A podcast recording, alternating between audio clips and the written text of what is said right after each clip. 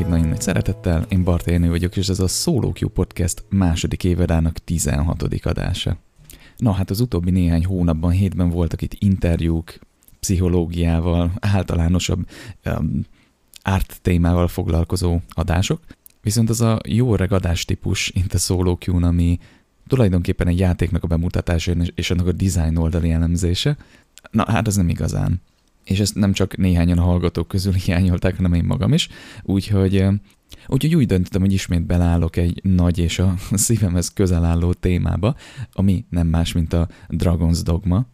Sikerült megint rengeteg oldalnyi információt összeszedni, és nyilván élményeket, amik ez a játékhoz fűződnek, de igyekeztem ezt az információ mennyiséget egy kicsit azért lecsökkenteni egy normális adásra, mert azért talán végtelen mennyiségűt nem is, de rengeteget tudnék erről a játékról mesélni.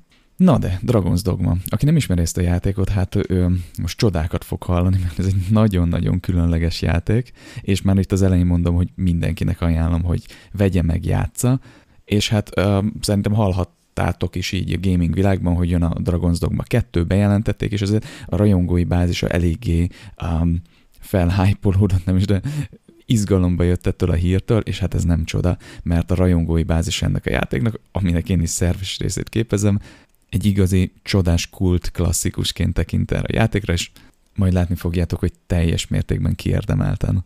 Én a Dragon's Dogmáról akkor hallottam először, amikor éppen így dúlt bennem a Monster Hunter rajongás, ami nyilván a mai napig megvan, de rengeteget Monster Huntereztem, és éppen kezdtem csak így bele süllyedni a, a Souls játékoknak a nyúlüregébe, és akkor nyilván nézelődik az ember, hogy hol tudja még ezt a, ezt, a, ezt a rajongást még jobban kiszélesíteni, és hallottam erről a játékról, hogy, hogy valamiért a, a Dragon's Dogma az népszerű a Souls játékok rajongói, a Monster Hunter rajongói, és, és Shadow of the Colossus rajongóknak a körében. Na most ez így, így elég durva. Nem azt mondom, hogy annyira különböznek ezek a játékok, de azért mégis. Tehát a Monster hunter meg a souls az még úgy, úgy mint akció RPG össze tudod mosni, de hogy jön a képbe a, a Shadow of the Colossus? Na most reményeim szerint ismeritek ezeket a játékokat, ugye a Monster Hunter ahogy a nevében is benne van, nagy szörnyeket kell levadászni. Általában te egyedül, vagy egy négyes csapatban valamiféle elég méretes és gonosz, nem, nem feltétlenül gonosz, csak éppen a, a, alapesetben is mérges és veszélyes, óriási szörny ellen küzdök. A Souls játékokat szerintem nem kell bemutatni, de egy durva dark fantasy, nagyon precíz harcrendszerrel és, és magával ragadó világgal. Valamint a Shadow of the Colossus az, az pedig egy um, igazi Dávid és Góliát történet, ahol egy apró legalábbis a kolosszusokhoz képest apró hőssel óriási lényeket kell leküzdened. Ez hasonlít a Monster Hunterhez, de nem úgy, mint a Monster Hunter, hanem ezekre a lényekre fel kell mászni, mert tényleg ilyen épület magasságúak, és a gyenge pontjaikat meg kell sebezni egy karddal. És ezt hogy jön ehhez, ezekhez a Dragon's Dogma? Ez a játék egy külső nézetes akció RPG, mint gyakorlatilag mind a három, amiben tényleg összemixelték a Dark Souls-t, a Monster Hunter-t és a Shadow of the Colossus-t egy ilyen high fantasy Dungeons and Dragons érzésű világban. A Monster Hunter vonal onnan jön, hogy ran, ebben a nyitott világban, mert ez egy open world játék, ilyen random és egyébként scriptelt, de sokszor random szörny encounterek vannak, és ezek, ez, ez tényleg úgy olyan, olyas, mint a Monster Hunter, hogy egy óriási szörny odajön, óriási HP csikkal, és ott a kis csapatoddal, egyébként négyes csapatoddal, mint a Monster Hunterbe, ezeket szépen taktikusan le kell győzni. És ezek akár eltarthatnak 5-10 percig is.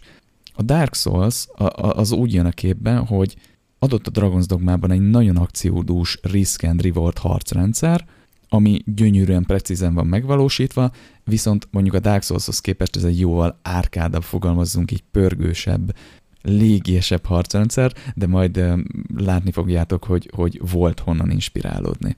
És hát egyébként azt mondtam, hogy, hogy Dungeons and Dragons high fantasy, de ugyanakkor van ennek a játéknak egy nagyon erős dark fantasy vonala is. Ezt is majd látni fogjátok.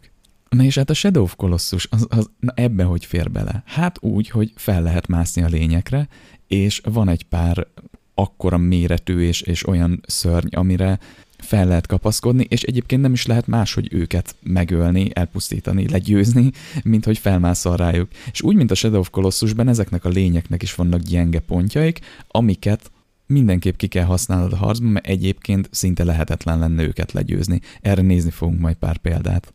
Na most, ha ezeket összerakjátok, akkor már így érezhetitek, hogy ez tényleg egy nagyon különleges játék, de még csak a, ez csak a jéghegy csúcsa.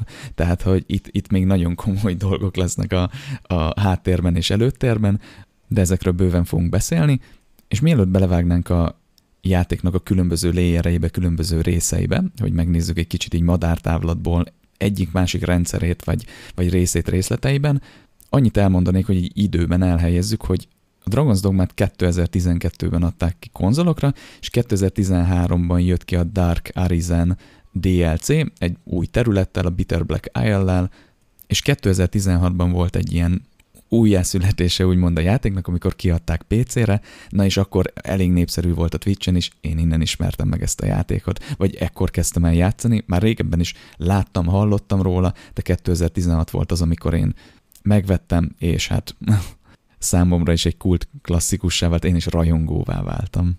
De legyen elég most ennyi, majd a design blogban beszélni fogunk a design journey-ről, és arról, hogy ki en, kik ennek a játéknak az alkotói, és hogyan született. Na, és most megpróbálok viszonylag dinamikusan végigmenni a játéknak a különböző részein, meg mechanikáin, és igyekszek nem leakadni, de az a helyzet, hogy itt rengeteg dolog van, amiről nagyon sokat lehet beszélni.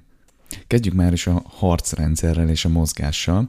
Ugye beszéltünk róla, hogy ez egy külső nézetes akció RPG, és ugye az inspirációk a Devil May, nem is inspirációk, de a háttér, ugye a fejlesztői háttér a Devil May Cry sorozatból táplálkozott. Ugye a Devil May Cry ez egy nagyon pörgős, precíz harcrendszer, és ez a Dragon's Dogmában sincs másképp. Egy kicsit más, egy kicsit lassabb, de ugyanúgy benne van az a légies repkedés és az a gyors kaszabolás, szóval ez egy ilyen nagyon fogalmazzunk úgy, hogyha árkád és szimuláció vonalon maradunk, akkor a Dark Souls az egy szimuláció, a Dragon's Dogma meg inkább egy árkádabb harcrendszer, de ettől függetlenül sokszor úgy hihető. Most ez nagyon érdekes a játékban, hogyha a mozgás és a harcrendszer, tehát a mechanikák terepén maradunk, hogy ugye említettem, hogy fel lehet mászni nagy lényekre. Na most ez tényleg úgy van, mint a Shadow of the Colossusban, hogy lényekre fel tudsz mászni, a tereptárgyakra meg csak úgy, mint egy általánosabb platformelemekkel rendelkező játékba, hogy ugye van, ha van egy kiálló párkány, abban megkapaszkodik a, a karaktered, de nem tudsz úgy mászni, mint mondjuk a Legend of Zelda, a Breath of the Wild-ban. Tehát egy hegyre nem tudsz felmászni. Viszont ez a mechanika minden egyes nagy lényre igaz, és mindjárt beszélni fogunk róla, hogy ez mennyire jól ki van találva. Most a másik nagyon érdekes dolog ebben a játékban, hogy fel lehet venni tárgyakat a földről, elég sok mindent, és el lehet őket dobni. Ugye ez ilyen, nem, nem kéne, hogy érdekes legyen, hogy felveszel egy, egy ilyen lőporos hordót, és bedobod a goblinok közé, ez egy ilyen fán mechanika. De itt azért jóval több dolgot is meg lehet csinálni. Tehát például a játékban lehet összegyűjteni ilyen üres flaskákat, és azokat megtölteni olajjal vagy vízzel. A víz az arra jó például, hogy leönts magad, hogyha lángra kaptál, és akkor el tudod nyilván oltani, az olaj viszont arra jó, hogy a lámpásodat megtöltsd. De ezeket a, a urnákat, amiben az olaj vagy víz van, fel tudod venni, és hozzá tudod vágni az ellenfelekhez, ergo fel tudod őket tartósan gyújtani, ha olajat dobtál rájuk, vagy érzékenyebbek lesznek a villámvarázslatokra, hogyha vizesek. Na de nem álltak meg itt, hanem azt mondták, hogy figyelj, akkor miért nem lehet így nagyjából mindent felvenni, és hurcibálni és dobálni, ami kicsi. És ez vonatkozik a kisebb lényekre, vonatkozik azok tetemeire, vonatkozik a saját segítőidre, karakterekre, és minden NPC-re a játékban. Tehát, hogy el tudjátok képzelni, megfoghatod a saját paunodat, a saját segítődet, amiről majd beszélünk, hogy ez micsoda, és ledobhatod egy szikláról, vagy foghatod, és behajíthatod a goblinok közé, hogy mennyi harcolni. De ugyanúgy egy NPC karaktert megfoghatsz, felvihetsz egy magaslatra, és levetheted a mélybe, ami valószínűleg börtönnel fog járni, de nagyon fán egyszer-kétszer kipróbálni. És hogy mekkora hatása van ennek a dolognak, egy nagy favoritom a streamerek között Elai az, aki egy svéd származású streamer, és általában vagy hát amivel híres lett az a, az a Souls játékoknak a speedrunja, Na, hogy megkérdeztem, hogyha arról van szó, hogy születik egy cikk vagy egy podcast, és mondjon egy dolgot, amit, amit belerakjak a Dragon's Dogmából, akkor mi lenne az?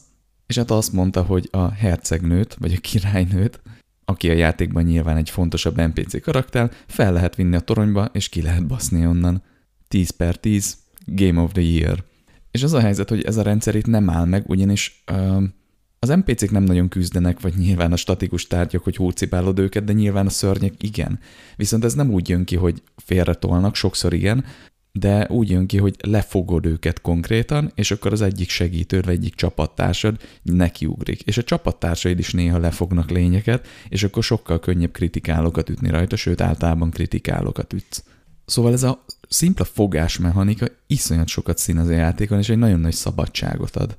És vannak olyan, olyan fogással kapcsolatos um, tevékenységek, amik úgymond értelmetlenek, tehát olyan tárgyakat is el tudsz dobni, amik amúgy nem effektívek a harcban, vagy fel tudod venni a hulláját bizonyos lényeknek, és arrébb tudod toszigálni, vagy el tudod vinni A-ból B-be, aminek a játék során funkcionálisan egyszer lesz értelme, amikor be kell cserkészni egy griffet és egy goblin hullát oda kell vinned, hogy oda csaljátok, de egyébként többször nem igazán.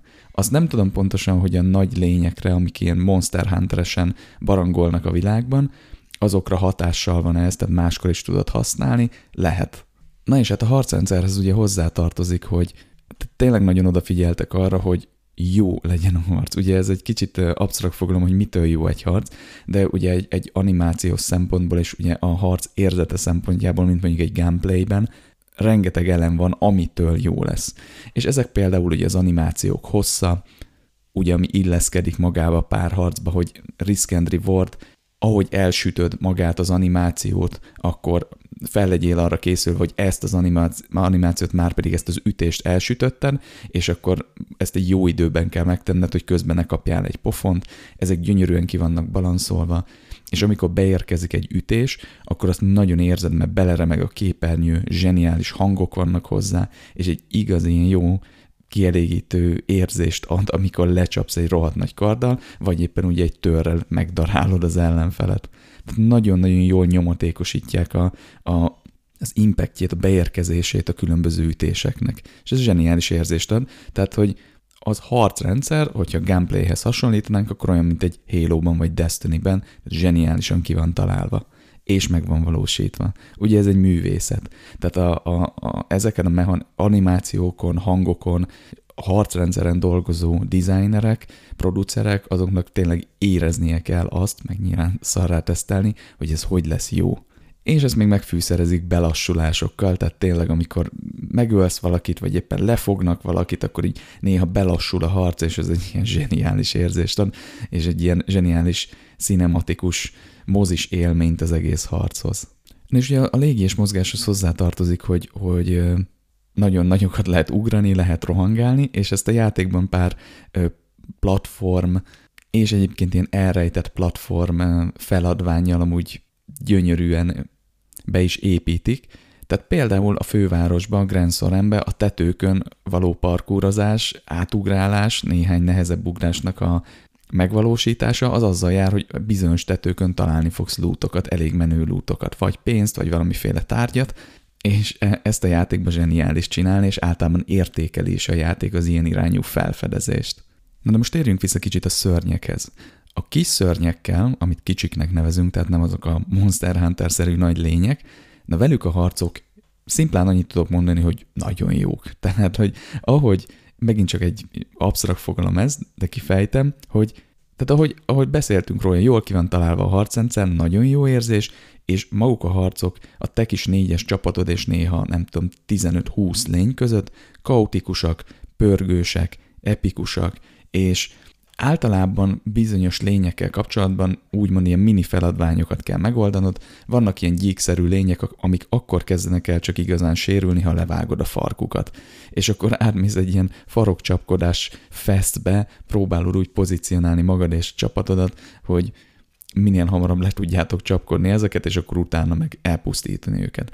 De például az élő halottak bizonyos effektekre, például tűzre vagy hóli damage-re allergiásak, egyébként nem nagyon sérülnek, Úgyhogy ott például meg kell várni a buffokat, és addig meg szépen távol kell tartanod magad tőlük, és a többi. Tehát általában minden lénycsoportnak, még a goblinoknak is vannak olyan tulajdonságaik egy adott csoportban, amik úgy megszínezik a harcot.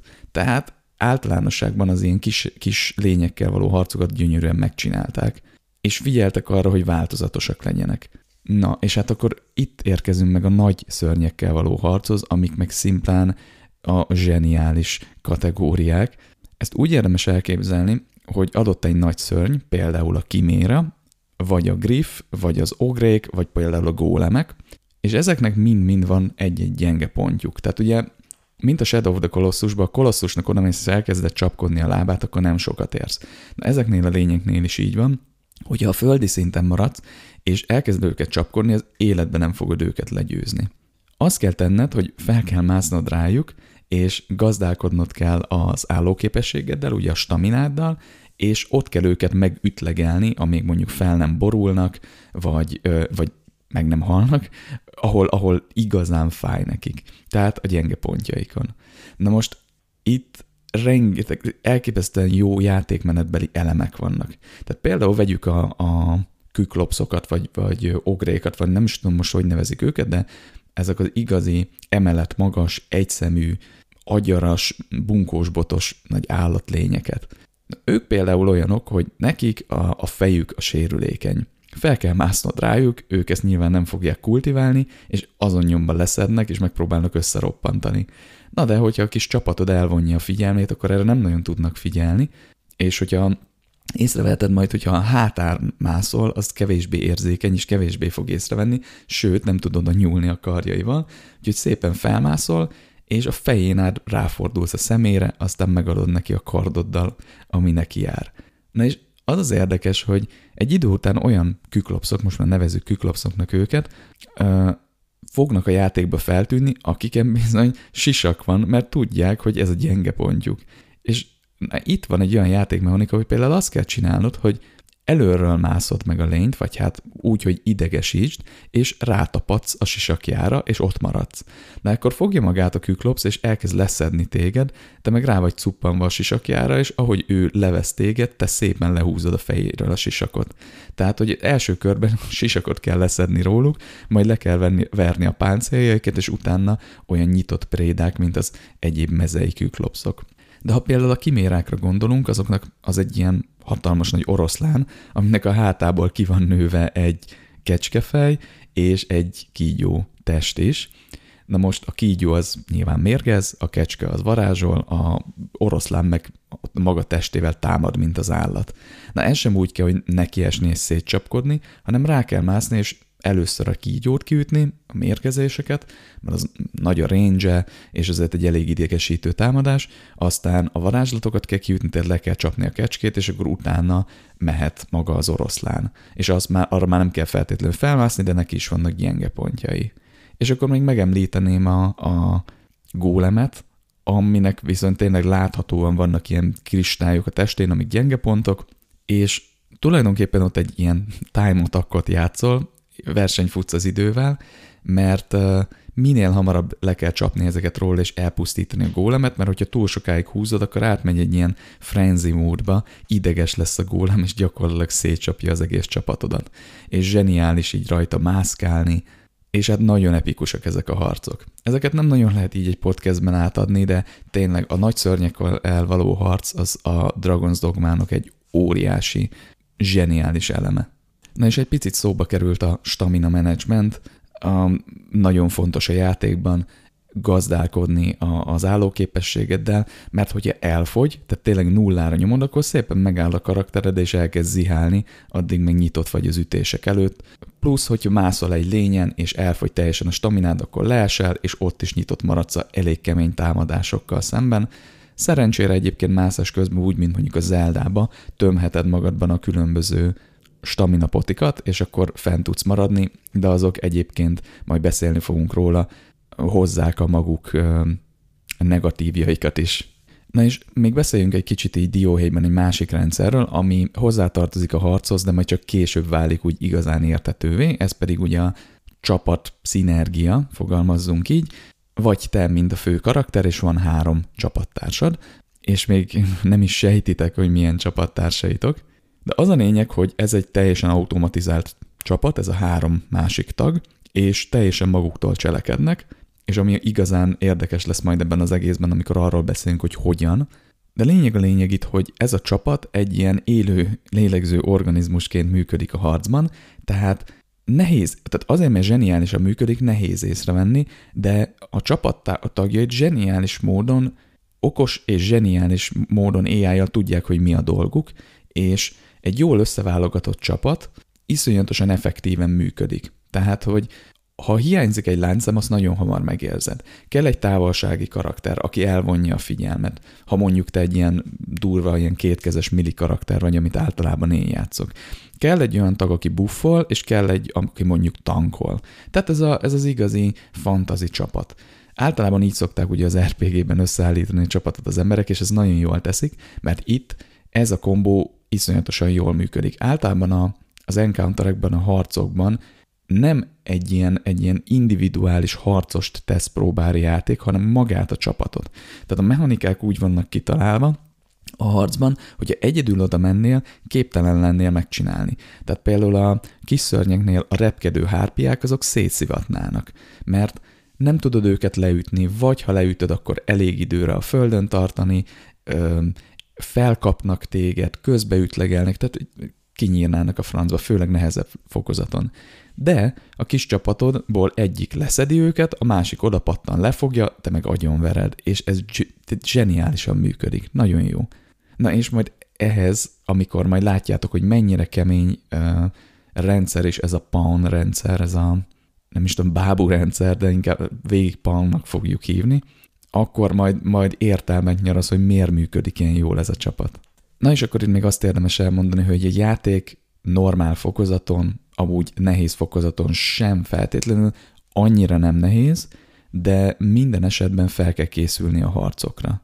És sokszor van, hogy nem megy elsőre. Tehát azért sok harcot újra kell játszani, és tényleg a felkészülés az egy kulcsfontosságú dolog ebben a játékban. Majd ez is nyilvánvalóvá válik, hogy miért, amikor egy kicsit összeérnek majd a rendszerek.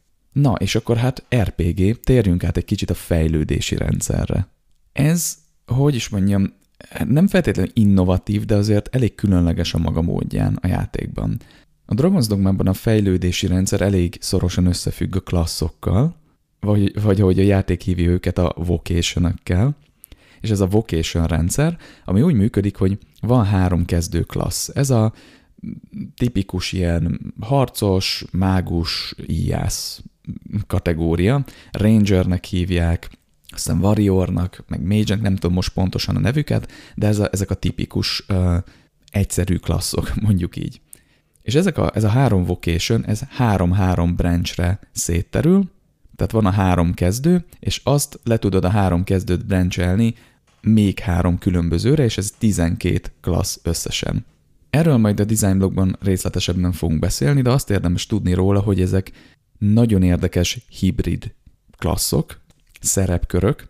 Tehát például, hogyha elkezdesz egy rangerrel, és neked bejön ez az íjászkodás, de mondjuk belecsempésznél egy kicsit több millit, akkor egy olyan irányba tudod fejleszteni a karakteredet tudatosan, és egyébként a, a vocation rendszerrel párhuzamban, ami egy ilyen inkább milli közelharci orientált, de ugyanakkor távolsági fegyvereket is használó, nagyon effektív harcos, de hogyha még inkább az jön be, hogy mi lenne, hogyha az íjamat egy kicsit megfűszerezném mágiával, akkor arra is van egy vocation. Meg nyilván van arra is egy vocation, hogy az igazi sniper, puritán, távolsági, durva íjász.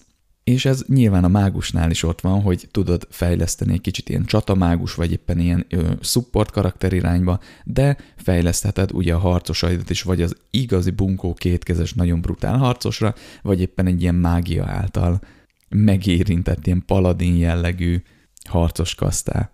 Na és ez nagyon érdekes, mert van a sima level up a játékban, ahol ugye fejlődnek a különböző statjaid, de ugyanakkor minden egyes vocation külön fejlődik. Tehát, hogy kiválasztasz a játékban egy vocation és azt nem kell megtartanod, bármikor átválthatod egy másikra, és a vocation nem fejlődnek lassan. Tehát, hogy ez kicsit úgy érdemes elképzelni, mint mondjuk a World of Warcraft-ban, annó, régi World of Warcraft-ban a fegyvereknek a szintje. Hogy sokáig nyomtad mondjuk egy egykezes karddal, aztán találtál egy mészt, vagy nem is tudom, egy kétkezes kardot, átváltottál rá, viszont azzal még nem tudtál bánni, és akkor szépen elkezdett fejlődni, és így ezekkel a szintek által egyre jobban összeismerkedett úgymond a karaktered az adott fegyvernemmel. Most itt is így van a vocation hogy a, felveszed egy vocation a karaktered tápos, tehát a levelt megtartja, de a vocation még gyenge. Ez általában úgy jön ki, hogy nincsenek skilljeid. De az íjat tudod használni, hogyha harcosról váltottál át, és az alap dolgokkal el tudsz boldogulni. Viszont szépen nem annyira lassan, azért dinamikusan megérkeznek a vocation szintek, ezekért pontokat kapsz, és ezekből a pontokból vásárolod a passzív és az aktív skilleket, amikből elég sok van, és megvalósíthatsz a vocation belül is, vagy a hybrid vocation belül egy nagyon különleges és egy ilyen réteg buildet, amit ugye a passzív és az aktív skillekből raksz össze. És ezek a vocation nagyon érdekesek, ugye, a, a, amiről beszéltünk, nagyon szabadon ötözheted őket. Szóval egy nagyon érdekes rendszer, nagyon dinamikusan változtatható fejlődési rendszer, szóval simán elfér, hogy a játékon belül gyakorlatilag kipróbálod az összeset. És majd beszélünk róla, hogy, hogy miért is, hogyan, milyen formában motivál erre téged a játék. És hát ugye magához a progressionhoz hozzá tartozik, hogy nyilván vásárolhatsz egyre jobb cuccokat, vagy találhatsz, és ezeket fejlesztheted, ezeknek több szintje van ezeknek a fejlesztéseknek, és úgy, mint a Monster Hunterben, ehhez szörny, általában szörny matériák, anyagokra van szükség, amiket szörnyekből farmolsz, vagy a világban találsz, és lehet szépen fejleszteni a fegyvereket. Talán majd előkerül a design blokkban, de lehet el fogom felejteni, mert szerintem nem írtam fel, de ez nem egy annyira jól kitalált és kényelmes rendszer, mint mondjuk a Monster Hunterbe, de azért működik. Na, és most észrevettétek, hogy azért nagyon, e, tehát ez két elég fontos rendszer, ugye a harcrendszer, meg a, a fejlődés, stb., de ez eléggé pörgetem. Nem kell aggódni, a design blogba beszélünk még rajtuk, róluk, nem rajtuk, róluk, viszont azért is pörgettem, mert megérkeztünk ahhoz a része ez a játéknak, ahol nem tudok egyszerűen, amiről nem tudok keveset beszélni, mert nem lehet. Egyszerűen ennyi információ van, és ezt ilyen részleteiben meg kell nézzük, hogy lássuk, hogy mi az a Dragon's Dogma. És ez nem más, mint a történet, a narratíva és a világépítés. Szerintem, akik már viszonylag korai adásoktól hallgatják a, a szólókjút, hallgatnak engem, azok tudják, hogy én nem vagyok egy nagy narratíva őrült. Én inkább ilyen mechanika megszállott vagyok, azt élvezem, és nem nagyon szoktam elszomorodni, ha egy játékban mondjuk nem olyan jó a narratíva, nincs egy művészi történet, vagy nem, nem tudom. Tehát, hogy engem annyira ez az oldal, fogalmazunk, hogy nem érdekel. Viszont örömemet lelem benne, ha jó és főleg örömömet lám benne, ha érdekes, és engem is be tudnak vonzani. Na és hát a Dragon's Dogma ilyen szempontból egy, ö, szerintem egy páratlan darab a játékok világában, viszont fogalmazzunk úgy, hogy nem adja könnyen magát, és ez egy elég szomorú dolog, mert ez nem azt jelenti, mint a Dark Souls-ban, elő fog kerülni a Souls széria, hogy, hogy meg kell küzdened a sztoriért. Nem, ez, ez egy nagy, hát szerintem szubjektíven egy nagyon elbaltázott módon adja nehezen magát, de ha valaki áttöri ezt a gátat, amire elég kicsi az esély, és belelát a, a, a Dragon's Dogmának a valódi történetébe és a, a valódi narratívájába mi voltába, akkor valami olyat fog tapasztalni, amit szerintem még sohasem látott, és nagy valószínűséggel soha nem fogja elengedni ez az élmény. Na ezért kell a történetről, a narratíváról és a világáról a Dragon's Dogmának beszélnünk. És elnézésre egy kicsit kaotikus lesz, és csapongani fogok, de megpróbálom a lehető legjobban átadni ezt az egészet, és hát el fogom mesélni a történetet. Ha valakinek ez spoiler, akkor ezt a részt ne hallgassa végig, de annyit azért hozzátennék, hogy ha most ezt a spoilerek miatt nem hallgatod végig, és végigjátszod a játékot, majd visszajössz ide és végighallgatod, lehet, hogy amit én most itt elmondok, az nem lesz pariban azzal, amit te átéltél. És így kérdőjelek jelennek meg a fejed fölött, hogy mi az Istenről beszélsz? Na hát ez, ez is része annak, hogy a történet nem lett a legjobban átadva. Szóval annyit akarok csak mondani, nem akarom túlbonyolítani, nyugodtan végig lehet hallgatni ezt a részt.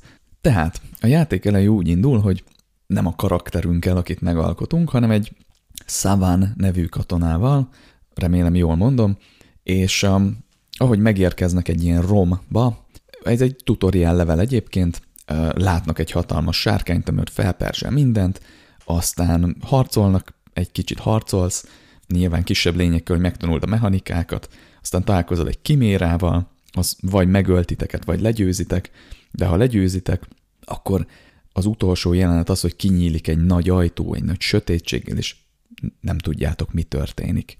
Na aztán hirtelen látunk egy, megalkotjuk a karakterünket, és látunk egy békés um, halászfalut, ahol megjelenik egy sárkány, aki ott elkezd pusztítani és ölni, és egy ö, a mi kis szerény halász karakterünk nyilván nekiáll, beleáll a harcba, és ö, megküzd a sárkányjal, aki nyilván egy ütésre leteríti, aztán ránéz, elkezd valami furcsa nyelven beszélni, és kitépi ott helyszínen a szívét a karakterünknek, viszont a karakterünk ezt túléli.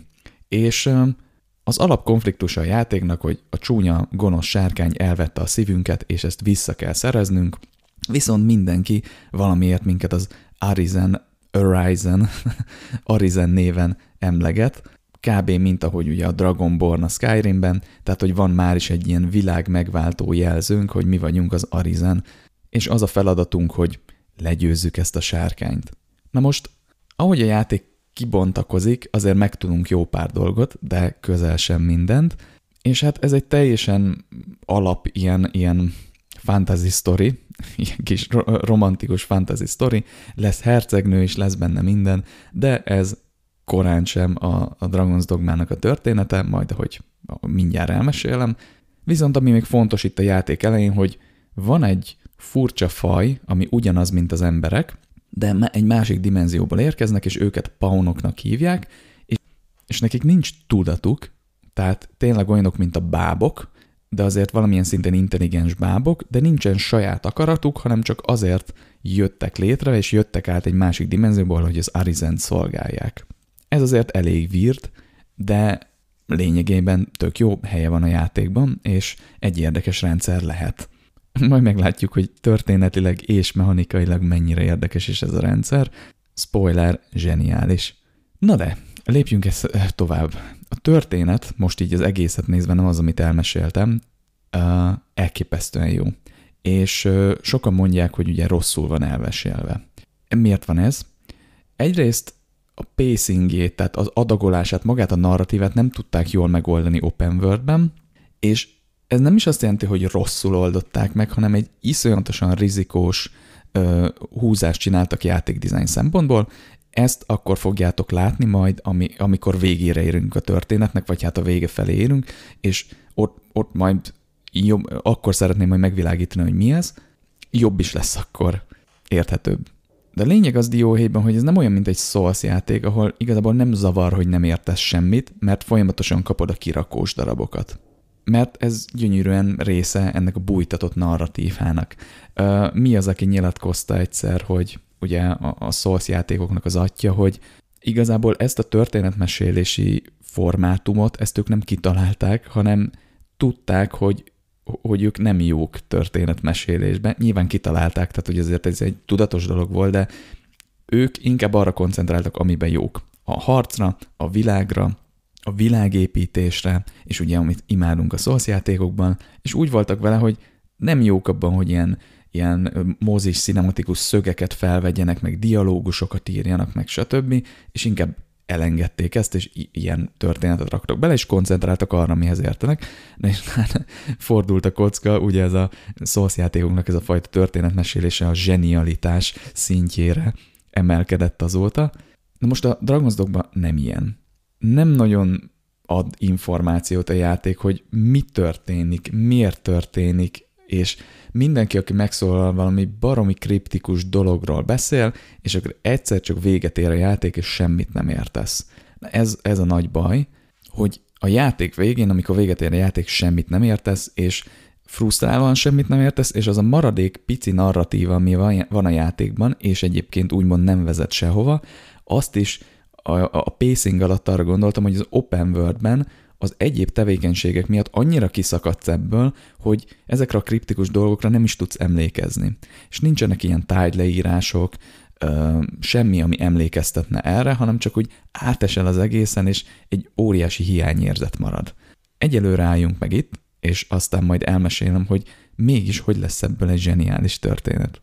Na, viszont még annyit említsünk meg néhány ilyen mellékes dologként, hogy lehet románcolni, de ez nincs valami jól implementálva, mint mondjuk a Fable-ben, tehát nagyon az ilyen affinity rendszerek nagyon a motorháztető alatt vannak, és amúgy hatással vannak a játékra, és új dialógusok jönnek ki belőle, de egyszerűen semmiféle visszajelzés nem ad a játék, hogy te most kivel milyen viszonyba vagy, és a dialógusok sincsenek, meg a, a, az ahhoz kapcsolódó lehetőségek sincsenek jól megírva, abból a szempontból, hogy néha egy teljesen semleges öm, dialógus lehetőség elviszi az egyik karakterrel való affinitásod, kapcsolatodat egy románcoló irányba, közben nem is akartál vele románcolni, és lehet, hogy ott lyukadsz ki, hogy már ilyen fülig szerelmes viszonyba vagy vele a játék szerint, de te meg rohadtul nem akartad. Szóval ez nincs tökéletesen implementálva, de tudjátok, hogy van benne ilyen, csak eléggé motorháztető alatt, és nem tudták ezt ilyen jól, ilyen egyértelművé tenni. Ugye erre vannak design eszközök meg lehet konkrétan mutatni, és lehet még a dialógusban is mutatni egy kis szívecskével, vagy éppen egy nem tudom, mérges fejjel, hogy éppen merre viszed. Nem biztos, hogy ezt szájba kell rágni, de ebben a rendszerben ez nem működik így jól, hogy ennyire a háttérbe tartották. Fontos azt is megígyezni a világépítés szempontjából, hogy nagyon kiütközik, hogy a sárkányok ebben a játékban nem ilyen állatok, vagy ilyen, nem is tudom, szörnyek, hanem nagyon intelligens, nagyon ősi és nagyon tiszteletre méltó lények. Ezt így érdemes megígyezni, fontos lesz ez még a sztori szempontjából, és azt is, hogy a világnak a háttere az igen vaskos és igen érdekes, tehát hogy, hogy van egy nagyon jó háttérsztoria a világnak, ami a történések szempontjából, ami a, a Dragon's Dogmában van, az csak részben releváns, de nagyon jó sztori van írva hozzá. És bocsánat, egy kicsit visszahuppanva a, a Affinity rendszerre, azért is nagyon fontos, mert nem csak a románcolásról van szó, hanem vannak olyan karakterek, akikkel simán elvághatod magad, és mert valamit teszel valami rosszat ellenük, úgyhogy nem is tudsz róla, mert nem következetes sokszor, és vagy rohadt drágán kezdik árulni a cuccaikat, vagy nem adnak el neked cuccokat, például egy árusnál, vagy egy küldi adónál többé nem fogják neked azt a tök érdekes melléküldetést adni, amit egyébként adtak volna.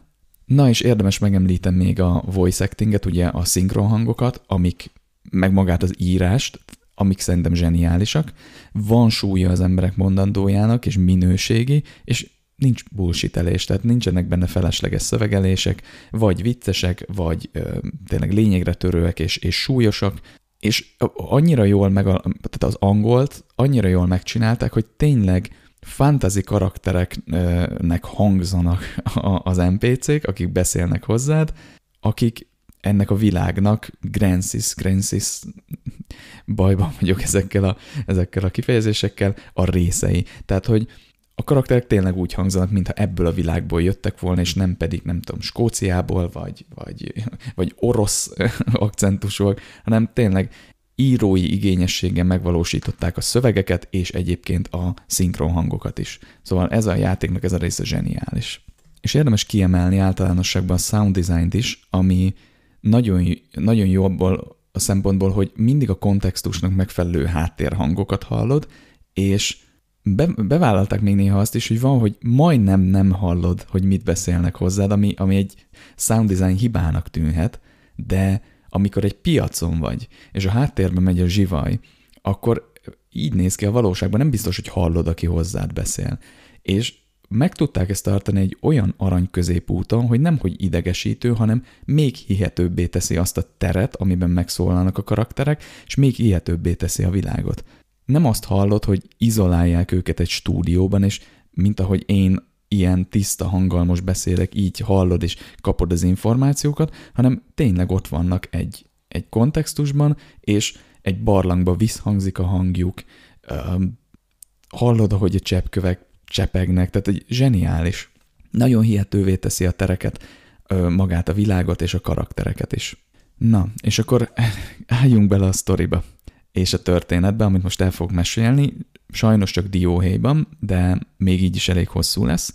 De bevezetésképp erről a rizikós design húzásról annyit megemlítenék, hogy úgy képzeljétek el, hogy játszol mondjuk 40-50 órát ezzel a játékkal, nem igazán értesz semmit, nem igazán fog meg semmi, de a kis történetek, amiket átélsz, és így, amiket így kiérzel a játékból, azért rávisz, hogy azért van valami nagy a háttérben, valami konspiráció. És ez amúgy úgy visz előre. Tehát azt azért kiérzed, hogy itt valami van a háttérben. Aztán jön a befejezés, egy epikus harc, roll credits, és vége a játéknak, és semmire nem kapsz magyarázatot, és még irritáló módon a játék végén a, nyilván a sárkány, és szerintem nem kell, nem spoiler, hogy a sárkány kell legyőznöd, ott is össze-vissza beszél.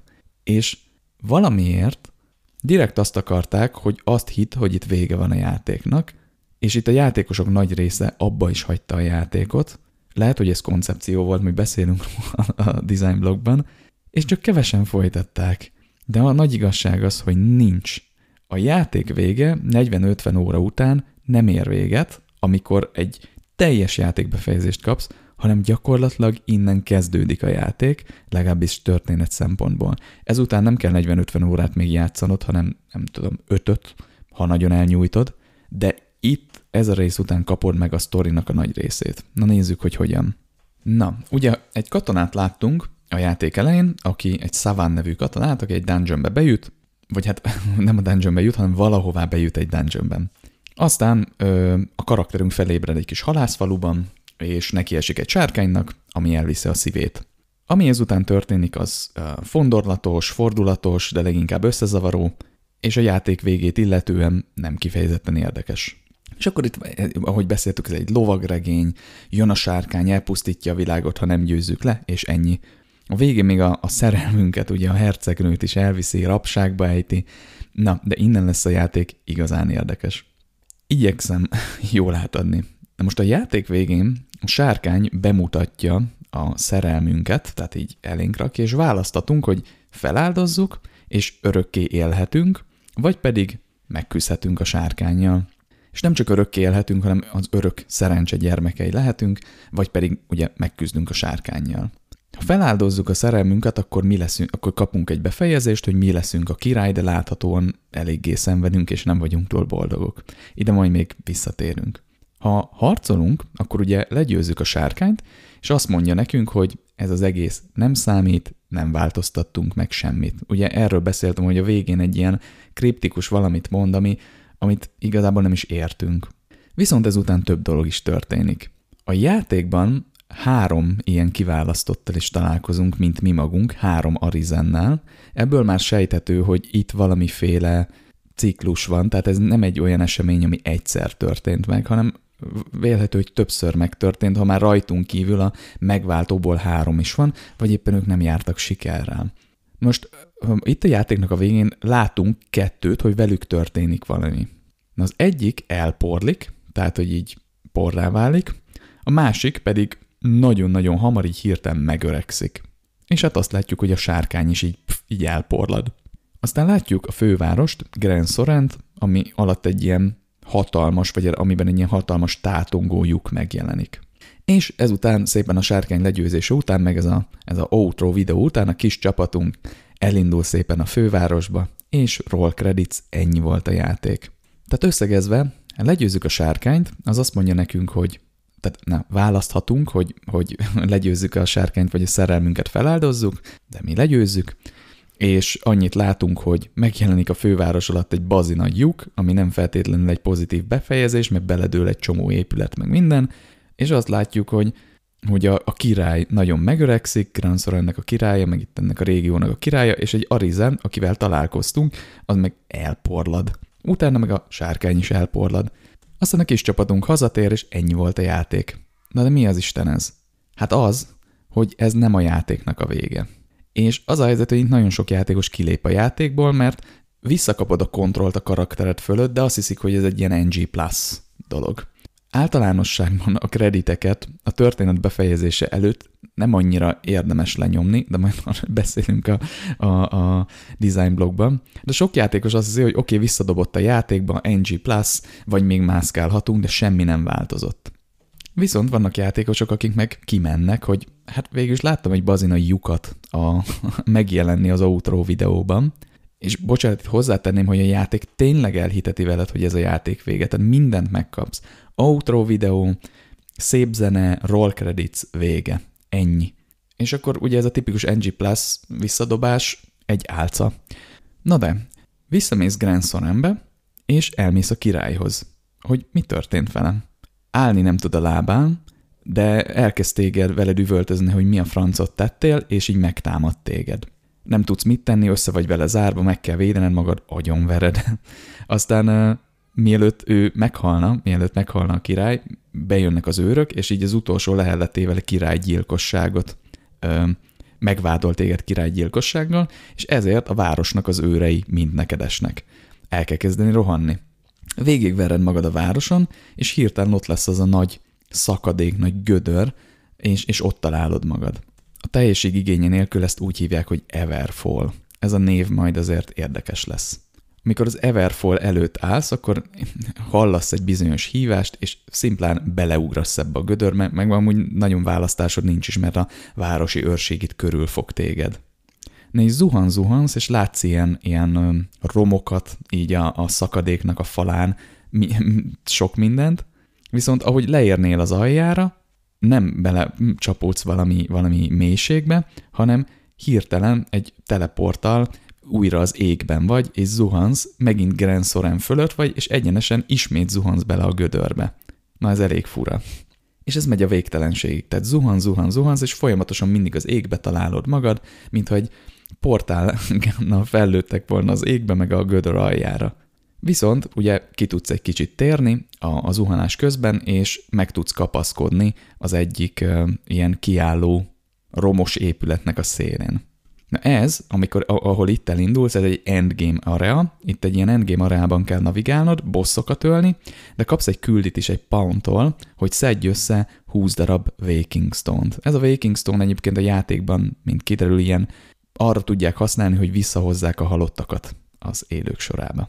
Na ebből 20 darabot itt össze kell szedni, szörnyeket ölni, ez egy elég menő hely, tele van titkokkal, most csak így megemlítenék, hogy megemlíteném, hogy így, így flagmán ide beraktak egy élő halott sárkányt, amit nem lehet legyőzni, csak úgy, hogy te találkozol vele, egy picit meggyepálod, és lemegy pár millimétert az élete, és akkor utána, ha nem öl meg ez a sárkány, akkor elmegy, elszalad. Na ugyanez a sárkány ugyanennyi HP-vel egy másik játékosnak a játékába is meg fog érkezni, és ők is meggyepálják, és így szépen multiplayerbe úgymond győzitek le ezt a sárkányt világokon keresztül, és amikor ezt a sárkányt legyőzik, akkor hirtelen te is megkapod a magad lútját és pontjait, annak megfelelően, hogy mennyit vertél le róla. Zseniális. Csak úgy, úgy hozzáteszem, és ez csak így ide be van dobva. Ilyen mellékes dologként. Na de vissza a történetbe. Ugye beestünk ebbe a lyukba, megkapaszkodtunk, endgame arra, összeszedtük a 20 darab Stone-t, még mindig nem értünk semmit. Na, és amikor megvan ez a 20 darab Waking Stone, egy teleporton keresztül eljutunk a Senesál világába, és itt kapod meg végül is a magyarázatot, hogy mi az Isten történik ebben a játékban. Na most itt, mint annó a sárkánynál, ismét választanunk kell. Ugye a sárkánynál a szerelmünk és a, a, a küzde, küzdelem mellett, között kellett választanunk. Vagy hát nem köztük, hanem vagy feláldozzuk a szerelmünket, vagy megküzdünk a sárkányjal. Itt magával a szenes állal kell megküzdenünk, amire mindjárt kitérünk, hogy micsoda, vagy pedig ugye beveszed a kék kapszulát úgymond, és visszatérsz a világba tudatlanként, aki elfelejt mindent. Itt választhatjuk ezt is, és akkor visszakerülünk a kis halászfaluba, és semmi nem történt. Na most a Szenesál az ennek a világnak az istene. A, az egész Dragon's Dogma világának a, a mékere, az alkotója. És hogy küzdhetnénk itt egy isten ellen, mindegy, bevállaljuk a harcot, és annak, miután megcsapkodjuk párszor, mutat nekünk egy trükköt egy ilyen átvezető videóba, hogy belőlünk teremt egyet, így, így a semmiből, és abban a pillanatban meg is öli. Tehát, hogy így azért ne legyenek illúzióink, hogy őt majd legyőzhetjük. Viszont azt mondja, hogy miután úgymond legyőzted, hogy ez csak egy formaság, és felfedi a valódi kilétét, és mint Szenesál, ő nem más, mint maga Savan, akivel a játék elején bejutottunk ugye valahová. Na és Savan azt mondja, hogy ő a régi formáját fogja most ölteni, és a régi kiválasztott paunját előveszi, és te, mint Arizen, és a te kiválasztott paunod, segítőd, egy darab segítőd, mert ugye hárman vannak, de kettő ilyen, fogalmazzunk úgy, ilyen mellékes spawnod van, és van egy fő, akit te hozol létre. Majd a spawn rendszernél erről beszélünk. De az a lényeg, hogy nem mint Isten, hanem mint két Arizen, és ez is fontos, mert mint kiderült, ugye Savan is Arizen, ugye akit a játék elején találkozunk, és most pedig ő az Isten, két Arizen csaptok össze. Na és ez már egy valódi küzdelem, és ez is egy teszt. Ez már a harmadik teszt. Ugye sárkányjal küzdés, az Istennel való megküzdés, és ugye az Isten valódi létének a, a szavánnal való küzdés. Na most itt nagyon érdekes dolgok történnek. Ha veszítünk, akkor leesünk a világba, Grand Sorenbe, és zuhanás közben átalakulunk egy sárkányjá. Ha viszont győzünk, akkor megy tovább a történet. Ezekre a pontokra egyébként vissza fogok térni. Arra, hogy mi van akkor, hogyha a sárkány tesztjét nem vállalod, tehát hogy nem küzdesz meg vele, és azt mondod, hogy áldozzák fel a, a szerelmedet. Mi van akkor, hogyha, hát azt már megbeszéltük, hogyha a, a, a szavanna, nem, szenesállal, bocsánat, sok ezbetűs, tehát magával az Istennel nem küzdesz meg, hát akkor gyakorlatilag kék kapszula, elfelejtesz minden, mész vissza parasztnak, és mi van akkor, hogyha sárkányjá válsz? Ezt majd, majd át fogjuk még beszélni, visszatérünk ide. Viszont folytatódik a történet. Mit jelent ez az egész? Kiderül, hogy ugye a Szenesál az végül is Isten ebben a játékban, tehát ő az alkotója ennek a világnak, és minden, amin átmentünk, ez az egész történet, minden, amit tettünk a játékban, az gyakorlatilag csak egy teszt volt arra, hogy leváltsuk az előző szenesált isteni pozíciójában. Tehát ez a poszt, isteni poszt, ez folyamatosan cserélődik. És ezen a teszten megy át minden Arizen, és nem mindenki jut el idáig, de te nyilván eljutottál idáig. Például ugye a király, mint Arizen, ő nem ölte meg a sarit, hanem beáldozta a feleségét. Egyébként így már tökre érthető a játékban egy csomó jelenet, de addig nem érted meg, hogy amúgy a, a király miért egy ilyen retardált, láthatóan szexuálisan eléggé frusztrált idióta barom, és hogy miért van egy jelenet, amikor így a, a hercegnőt csak így brahiból megfojtja. Van egy csomó jelenet, ami így már tiszta. Vagy pedig találkoztunk ugye egy másik szenesálla, nem bocsánat, szeresen Arizennel, aki elporlad ugye az intróba, ez a király ugye nagyon megöregszik, az meg elporlad. Ő pedig, hát ilyen, ilyen elég gyenge lábakon álló háttérinformációból tudhatjuk azt, hogy ő pedig a királyságát áldozta be. Tehát magán, neki maga a királyság volt a szerelme, és ő azt áldozta be a sárkánynak, és ugye, ha mi beáldozzuk a szerelmünket, akkor örök életet és ugye örök jólétet kapunk. Viszont hát örök ö, ö, szenvedést is, mert ez a két karakter, ez a két Arizen, ugye a király meg akivel találkoztunk, ők nagyon régen átmentek ezen a teszten, vagy nem mentek át, hanem, hanem elindultak ezen a teszten, és ők már a sárkánynál elbuktak, nem küzdöttek meg a sárkányjal, és ezért ők királyok lehettek a világban, mert eljutottak ide, Viszont, és ezzel te, többet teljesítettek, mint sok ember, viszont be kellett áldozniuk valamit, ez maga a teszt volt, és ezen nyomorúságban éltek. És amikor megtörik ez az átok, tehát jön egy Arizen és leváltja a szenesált, akkor ők vissza, ők, őket megfosztják ettől az ajándéktól. Tehát a régi Arizen, akivel találkoztunk, szétporlik, mert nincs többé örök élete, a király pedig nagyon megöregszik, mert nem fogott rajta a kor, és így hirtelen rámegy, rámegy a kor.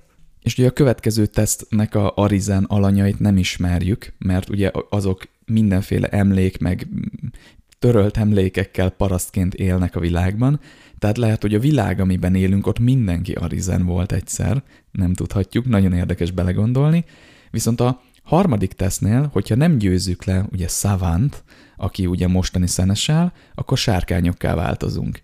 És így már van értelme a sárkánynak a dialógiainak, hogy miket mond ez az idióta sárkány, és az a kriptikus mondandók, hogy ez az egész nem számít semmit, ez az egész csak egy, egy álca, egy játék, stb. Így már érthető, mert az az Arizen, aki ideért, a, a szenesál elé állt, és megpróbálta legyőzni az ő valódi formáját, aki valószínűleg Szaván volt, vagy egy előző Arizen, ő hitt abban, hogy ezt meg tudja csinálni, és hát utána neki sárkány alakban kellett az ellen küzdenie, vagy aként küzdenie, ami ellen küzdött, és hit benne végig, hogy le tudja győzni.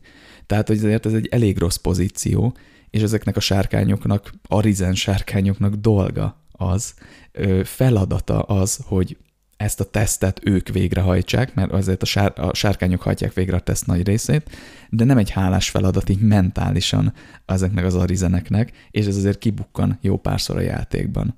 Zseniális. Na de menjünk tovább, mert itt még nincs vége, nagyon nincs vége a történetnek.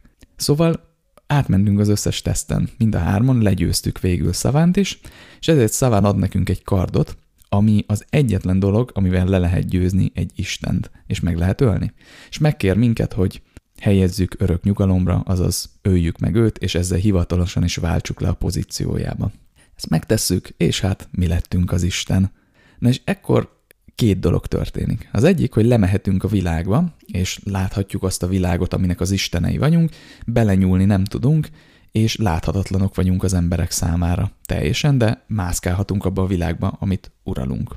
Viszont, hát erre hamar rá lehet unni, és érezhető, hogy a, a szenesálok azok már nagyon várták, hogy leváltsák őket, és nagyon örülnek neki, hogy leváltják őket, mert ekkor térhetnek örök nyugalomra, mert egyébként meg egy ilyen örökké valóságig, vagy hát a következő arizenik tartó, sikeres arizenik tartó, hát vonjuk azt, hogy eléggé unalmas feladat vár rájuk, de nem sokat tudunk egyébként a Szenesár feladatairól, és itt sem tudunk meg többet.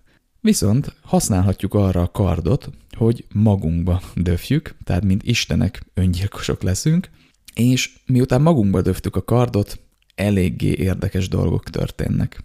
Na és ezek a részek itt már nincsenek kifejtve, csak elméletek vannak, ami, amiről egy picit beszélni fogunk, de az történik, hogy elkezdünk zuhanni, és uh, ahogy zuhanunk, jön utánunk zuhanás közben a paununk, és zuhanás közben a paununkba elkezdenek így oldalról belecsúszni ugyanolyan kinézetű paunok, mint amilyenek tehát ő maga. Tehát, hogy mintha az ő klónjai elkezdenének így belerepülni az ő testébe.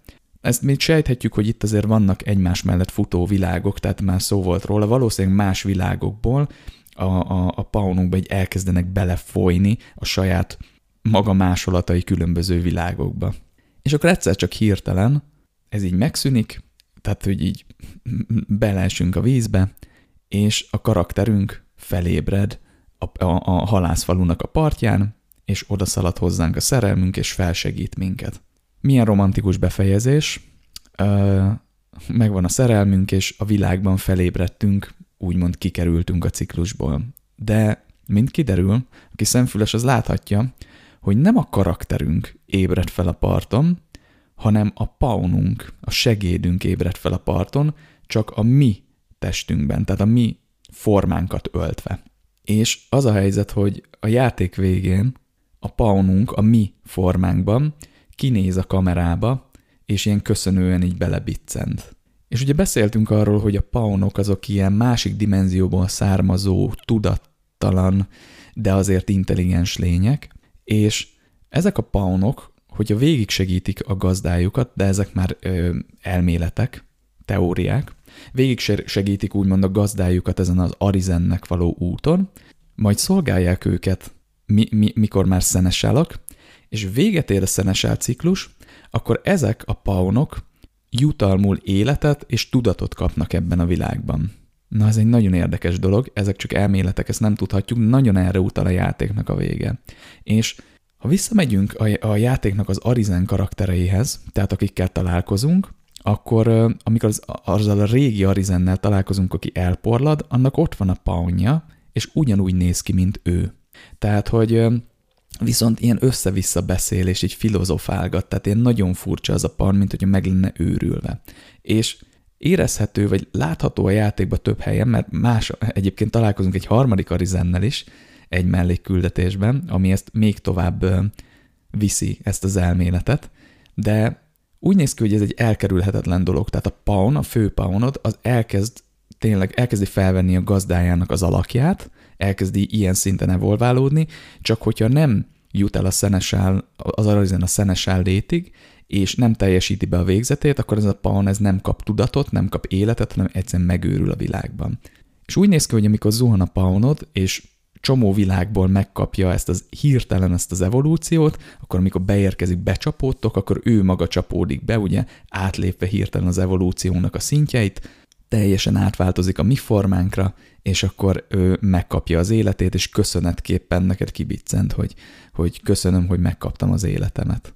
Na de erről majd még filozofálgatunk kicsit, mert látni fogjátok, hogy a pa, amikor a Pawn rendszerről beszélünk, akkor meg a, a játéknak a multiplayer aspektusáról, akkor nagyon-nagyon erős összefüggés van a között, ezen történetszál, ezen evolúció és teremtés történet között, és a játék mechanikái között, és ez annyira, fa- tehát itt ér össze az egész, és fantasztikus. De egy picit menjünk vissza erre a ciklusra.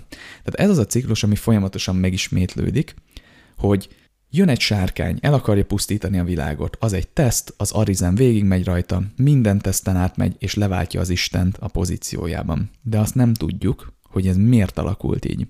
Tehát ugye a Dark souls például ott is egy ciklusról van szó. A Dark Souls-nak a ciklusát azt tudjuk, hogy miért alakult úgy. Ismerjük az érzelmeket, a motivációkat mögötte, és tudjuk, hogy Gwyn, ugye a játéknak az egyik legfőbb, hát nem egyik, hanem a legfőbb karaktere a Dark Souls világában, ő hát félelemből gyakorlatilag egy átok által egy örök ciklusra ítélte a világot. Ezt a Dragon's Dogmában nem tudjuk meg, hogy miért van így. Lehet, hogy eredendően így működik a világ, lehet, hogy valami hatására. Lehet, hogy ez egy átok, nem tudni. Lehet, hogy tényleg csak a világrendje. És ezt a, lehet, hogy majd a Dragon's Dogma 2-ben megtudjuk, ugye, ami, ami hát reméljük minél hamarabb érkezik, de 20-25-nél hamarabb én azért nem számítanék rá. Take your time, legyen minél jobb az a játék, és valósítsatok meg minden ötletet, amit itt nem sikerült annyira jól. Na de, a lényeg az, hogy ebben a ciklusban senki, senki sem nyer. Tehát, hogy igazából a szenesel megszűnik létezni, a sárkányok, a volt arizenek szenvedésben élik az életüket, és hát az emberek konkrétan, akik ebben a világban élnek, végig kell szenvedniük azokat a szektákat, amik a sárkány körül kialakulnak, mert ezzel is fogunk találkozni, a sárkánynak a pusztítását és a gyilkolását, meg hát majd látjátok, hogy az Arizennek a szar döntéseit, például, hogyha egy parasztot felvisz a sziklára és ledob. Szóval ezeket a Arizen ciklusokat ebben mindenki szenved. Tehát, hogy nincs benne egy pozitív pont, amivel valaki nyer. És ezért nagyon érdekes, hogy hogy nem biztos, hogy ez a világnak a rendje, hanem egy nagyon furcsa kitekert rend, ami valami átok, vagy valamiféle, valamiféle esemény által alakulhatott ki.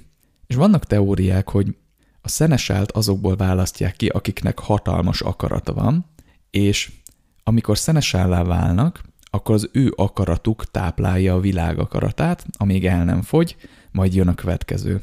Tehát az akarat, a will, az, ami, ami irányítja ezt a világot, és ugye nyilván logikus, hogy ha valaki parasztként neki esik egy óriási sárkánynak, annak van egy óriási akarata, és végigveri magát ezen az egészen, és győzedelmeskedik a sárkány és Isten és az Isten megtestesítő lény fölött, akkor bizony elég erős akarata van. És ez az akarat táplálja a világnak az akaratát, tehát elméletileg az emberi lények, vagy a lények, amik, amik megtestesítik, vagy akik belakják ezt a világot, e, ezből az akaratból táplálkoznak, és ez viszi előre a világot. De ez is nagyon absztrakt. Tehát, hogy nem biztos, hogy ez egy természetes ciklus. És azt sem tudjuk, hogy az Arizen az megtörte a ciklust. Tehát, hogy az, hogy szenesálként megöli magát, az egy úgymond unortodox eseménynek tűnik, mert nincs, aki leváltsa. Tehát akkor most ki a szenessál? Ki az Isten? Mi történik? Megtörte a ciklust? Mi van a, itt? És ez azért egy nagyon érdekes kérdés, mert ha visszaemlékeztek a gödörre, ahova beleugratok és zuhantok végtelenül, és újra és újra zuhantok, elméletleg is erre a teóriára is utalnak jelek a játék történetében és világában, hogy ezek ez nem egy portálgen, tehát hogy ugyanabban a világban esünk fentről lefelé, hanem ezek külön világok. Tehát, hogy ez nem csak egy portál, ami utána az égbe kilő minket, hogy zuhany megint a lyukba, idióta, hanem ezek külön világok. Tehát amikor átesel az egyiken, egy teljesen másik Grand Sorenbe érkezel, egy teljesen másik Arizen történetbe. És ez egy kicsit most uh, még a PAN rendszernek a nem ismeretében még így talán idegen lesz, de a játékosok a saját paunjaikat, ugye a saját segítőiket adják körbe multiplayer módban egymás között, mint segéd, ezt így fogadjuk el, vagy kifejtjük bővebben, és hogy a New Game Plus-ban végigjátszod a játékot, akkor a végén nem a sztori szerinti Savannal találkozol, aki ugye a játék elején Arizenné vált, vagy Arizenként ugye eljutott a Szenesálnak a, a, a tesztjéig, mert egyébként ez történt a játék elején, hogy azt láthatjuk, hogy Savan egy harcos, és akkor küzdi magát Arizenként egészen a sárkányig, és ő volt az, aki szerencsével járt, és Szenesállá avanzsálódott. Tehát New Game Plus végén nem Savannal küzdesz meg a sztori szerint, hanem egy random játékos karakterével és annak a panjával. Tehát elképzelhető, hogy megtört a ciklus, de csak a saját világodban, és ebben a, ez a ciklus a következő, vagy a többi világban is folytatódik, de az is elképzelhető, hogy semmilyen ciklus nem törtél meg, mert abban a pillanatban, hogy szenesáként megszűntél létezni, egy másik világnak az arizenje vagy szenesája átvette a helyedet. Mert ugye New Game Plus-ban, amikor visszajön, a, a, vagy oda, odaérsz megint, akkor egy másik karakter állott, akivel a büdös életben nem találkoztál. Az lehet ennek a világnak volt az arizenje, de am, amilyen mértékben megy a dimenziók közötti utazás ebben a játékban, az is lehet, hogy nem. Az is lehet, hogy semmit nem értél el. Na és ezek azok a kérdések, amikre nagyon-nagyon jó teóriákat lehet építeni, és keresni a választ. Szóval ez a játéknak a valódi története, ez a játéknak a valódi világa, és ott, ahol roll credits van, és véget ér a játék eredetileg, és e, amit csak sok játékos csak ennyit lát, az ebből semmit nem mond el. De visszautalva, amikor már ismered a történetet, rengeteg dolog, a kirakós darabjai így összeállnak.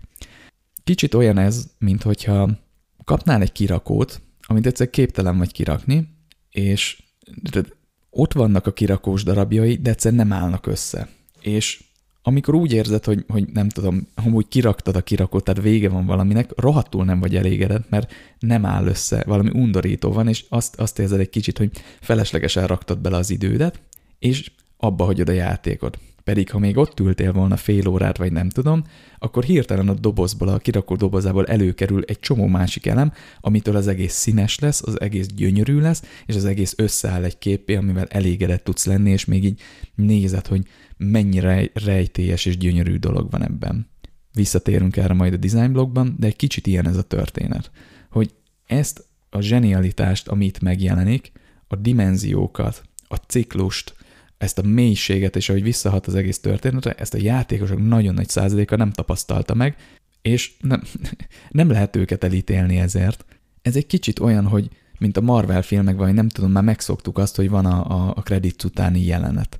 A játékoknál ezt annyira még nem szoktuk meg, és főleg nem szoktuk meg azt, hogy, hogy mondjuk van egy Marvel film, és rohadtul nem értesz benne semmit, vagy egy filmbe, aztán lenyomják a roll credits és akkor utána még fél óra film következik, ami elmagyarázza az egészet, és onnantól már fasza. Ezt a, ez még a filmeknél is egy nagyon furcsa, unortodox dolog lenne, játékoknál pláne nem szoktuk meg, és itt erről van szó. Viszont ezt nem lehet elvitatni a játéktól, hogy zseniális, és egy kicsit, hát akkor most menjünk tovább a rendszereken, és nézzük meg, hogy ez az egész történet alá hogyan dolgoznak be más mechanikák. Folytassuk egy kicsit a küldetésekkel. Ugye említettem, hogy a történet szempontjából nincsen túl jól pészelve a, a játék, nem jó az üteme, meg a küldetésekből is olyan dolgokat tudsz meg, amivel nem nagyon tudsz mit kezdeni. Tovább visznek, érdekesek, de nem áll össze egy egészé. Tehát nem, nem érted, hogy nagyon úgy mi van. Viszont a mellékküldetések, azok tipikusan olyanok, amik miatt nagyon is érdemes ebben a játékban előre menni és felfedezni őket, mert mint sok más játék esetében a mellékküldetések zseniálisak. Történet szempontjából, események szempontjából. Ugye például a Cyberpunkra mondják, hogy a fő sztori nem rossz, nem rossz, viszont a mellékküldetések azok, azok mintha főküldetések lennének zseniálisak. És ugye a Witcherben a főküldetés is nagyon király, de a mellékküldetések is zseniálisak. Na most küldetések szempontjából azt érdemes tudni a Dragon's Dogmáról, hogy úgy, mint a Souls játékokban nem rágják a szádba a dolgokat. Például az sem, hogy a kezdő kisvárosban sokszor vissza kell látogatnod, mert ott folyamatosan más küldetések nyílnak meg. Tehát ez ilyen, hogy is mondjam, tehát simán elmehet rengeteg mellékküldetés mellett, mert olyan területek, ahol már így látszólag semmi keresnivalód, ott nyílnak meg, ott jelennek meg karakterek, és adnak zseniálisabbnál zseniálisabb mellékküldetéseket. Egy végigjátszás alatt rengeteg küldetést el lehet hagyni, és itt most nem ilyen fetch questekről van szó, hanem nagyon jó sztoriú, kitalált, zseniális mellékküldetésekre, amik egyébként a fő sztorihoz, meg a történethez is csatlakoznak.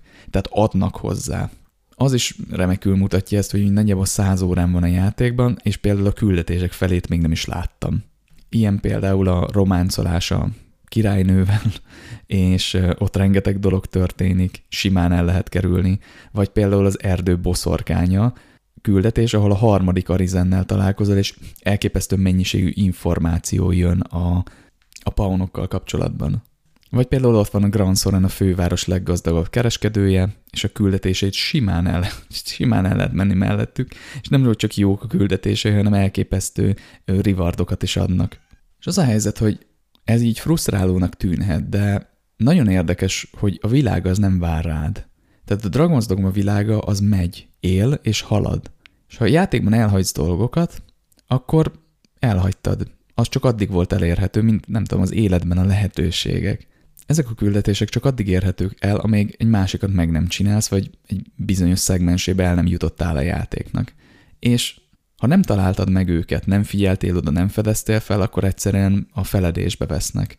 Egy picit amúgy ez a rendszer nekem erősíti ennek a ciklusnak a világépítését, hogy, hogy itt van egy ilyen kényszerű, folyamatos haladás, mennie kell a ciklusnak, az arizeneknek, folyamatosan tesztelni kell őket, hogy leváltsák a következőt. Nem tudjuk miért, de egy kicsit erre nekem ráerősít ez a, ez a küldetés rendszer. És még az is fontos, hogy egyszerűen élőnek tűnik tőle a világ. Tehát, hogy ez egy jó dizájn egyébként, rizikós, de jó, mert frusztrációt ki tud váltani, hát elhagytál egy tök jó küldetést. És ez, a, ez az élő világ nem egy ilyen agyon skriptelt világnak tűnik emiatt. Tök jó, hogy nem ültetnek fel egy sínre, hanem hagyják, hogy te találd meg a tartalmat, és nem tömik az arcodba. És ezáltal, amikor megtalálsz egy ilyet mondjuk egy másik végigjátszásba, vagy csak hogy random visszamész egy már rég elhagyott területre, és megtalálsz egy ilyen küldetést, vagy egy, egy tennivalót, akkor az tényleg élővé teszi a világot, mert azt látod, hogy hoppá, itt mozognak az emberek, itt, itt egyik időszakban még ilyen céljaik vannak, a másik időszakban már ilyenek. Szóval nagyon fontos kiemelni ezt a szabadságot, és ezt a tulajdonságát a játéknak, hogy nem rágják a szádba a küldetéseket. Hogy majd miért, az design blogban még beszélünk róla kicsit. Viszont lépjünk tovább a level designra, amit, amivel kapcsolatban kétesek az érzéseim. Nem azért, mert a világ rossz. Nem a level designnal van a baj, hanem azzal, hogy ezt a level designt megtöltötték igen sok backtrackinggel. Tehát a, vissza kell menned az előző területre, vagy a főküldi miatt, vagy keresgélni a, a NPC-ket, akik adnak neked küldetést, az ö, sokszor bosszantó backtrackingbe fejeződik ki. Ö, de ez akkor jön elő, amikor már igen sokszor szaladgáltál két ugyanolyan pont között. Mert élő a világ. Encounterek, lootok, random események. Nagyon jó rohangálni, és gyönyörű a világ, mert a level design nagyon jó, viszont néha ez a backtracking már egy picit uh, súlyossá válik. Viszont később van a játékban fast travel, de szerintem ezt a fast travel rendszert, amit egyébként meg kell dolgoznod érte, hogy működjön, tehát ez, mindjárt ezt is kifejtem, ezt egy kicsit későn oldott fel. És a kiegészítő, a Dark Arisen kiegészítő előtt limitált fast travel volt a játékban. Tehát ezt úgy képzeljétek el, hogy a fast travel pontok, a gyors utazási pontok, azok nem kötöttek, hanem köveket találsz, ezek a, most nem is tudom milyen ezeknek a neve, port, portálstónok, ezeket a portálstónokat megtalálod, és te helyezed el a térképen. Tehát te döntöd el, hogy mik a fontos fast travel pontok. Riszki, mert azért ezt általában a játékokban elég szigorúan meg szokták határozni, itt odaadják neked a szabadságot, és megint itt ez a szabadság, ami egy egyébként frusztrációban is kifejeződhet, és, a dár, és van, van egy currency, egy másik kő, ezt ferisztónoknak hívják, amit el kell használnod azért, hogy gyors utazhass. Na most az eredeti játékban a kiegészít, amíg nem jött a kiegészítő, ez limitált számú volt. Tehát még azt, a, egy olyan frusztráció léjert is ráraktak, hogy ezeket a ferisztónokat találod, és csak megadott számú van a játékban, és megadott számú számossággal tudsz gyors utazni. Tehát így el kellett gondolkozni, oké, okay, most gyors utazzak, vagy mondjuk végig rohanjak, mert ah, és még nem is biztos, hogy jól helyezted el a portáztónokat, tehát azok elhelyezésének is egy, egy jól kitalált logisztikai rendszernek kell lennie. Most a Dark Arisen-ben ezt úgy oldották meg, hogy több portálstónt adtak, és van egy olyan ferisztónod, ami végtelen használatot tesz lehetővé. Tehát egy picit azért enyhítettek, nerfelték ezt a rendszert, ami azért rá is fért.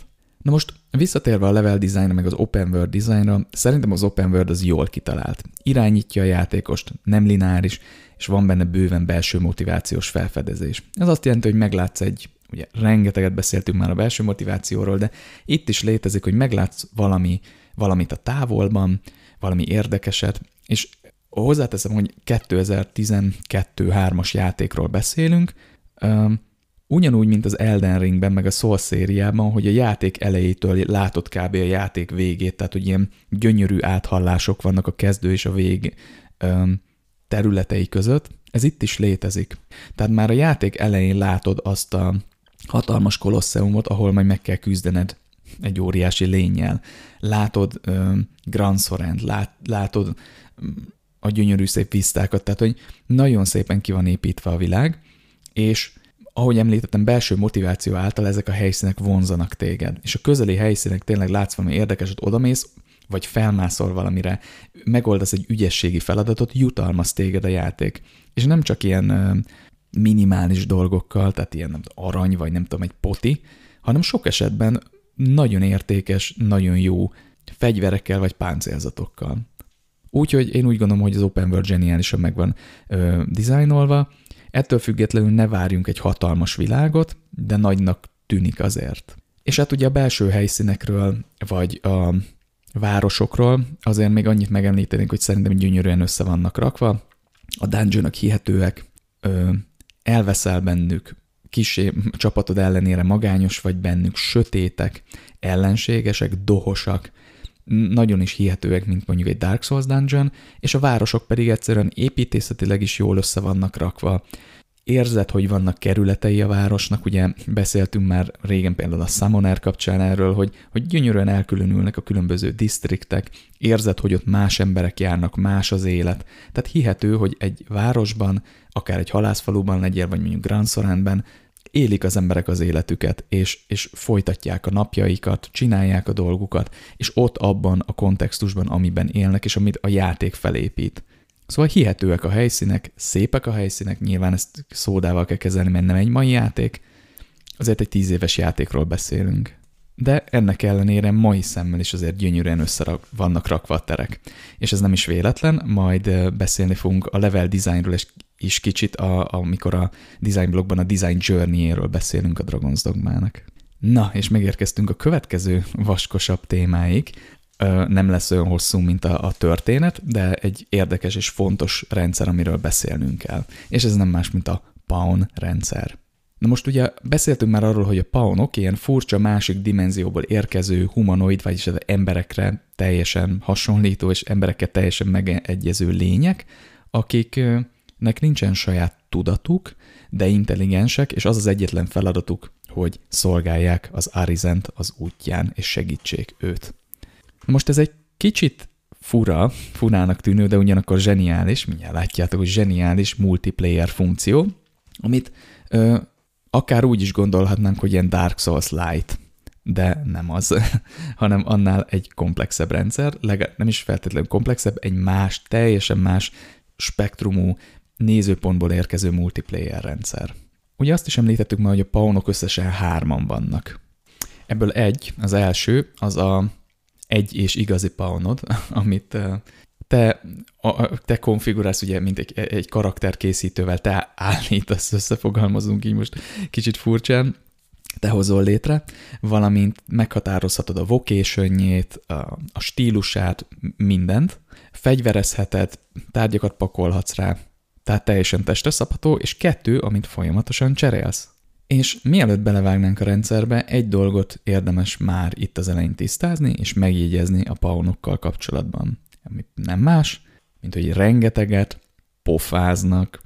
Külön mód is van rá, hogy kikapcsolják a paunoknak a pofázását, és amúgy nagyon vicces, én soha nem kapcsolnám ki, imádom őket. Na de, ezt azért akartam elmondani, mert remek bevezető a rendszerhez, hogy miért is pofáznak ennyit.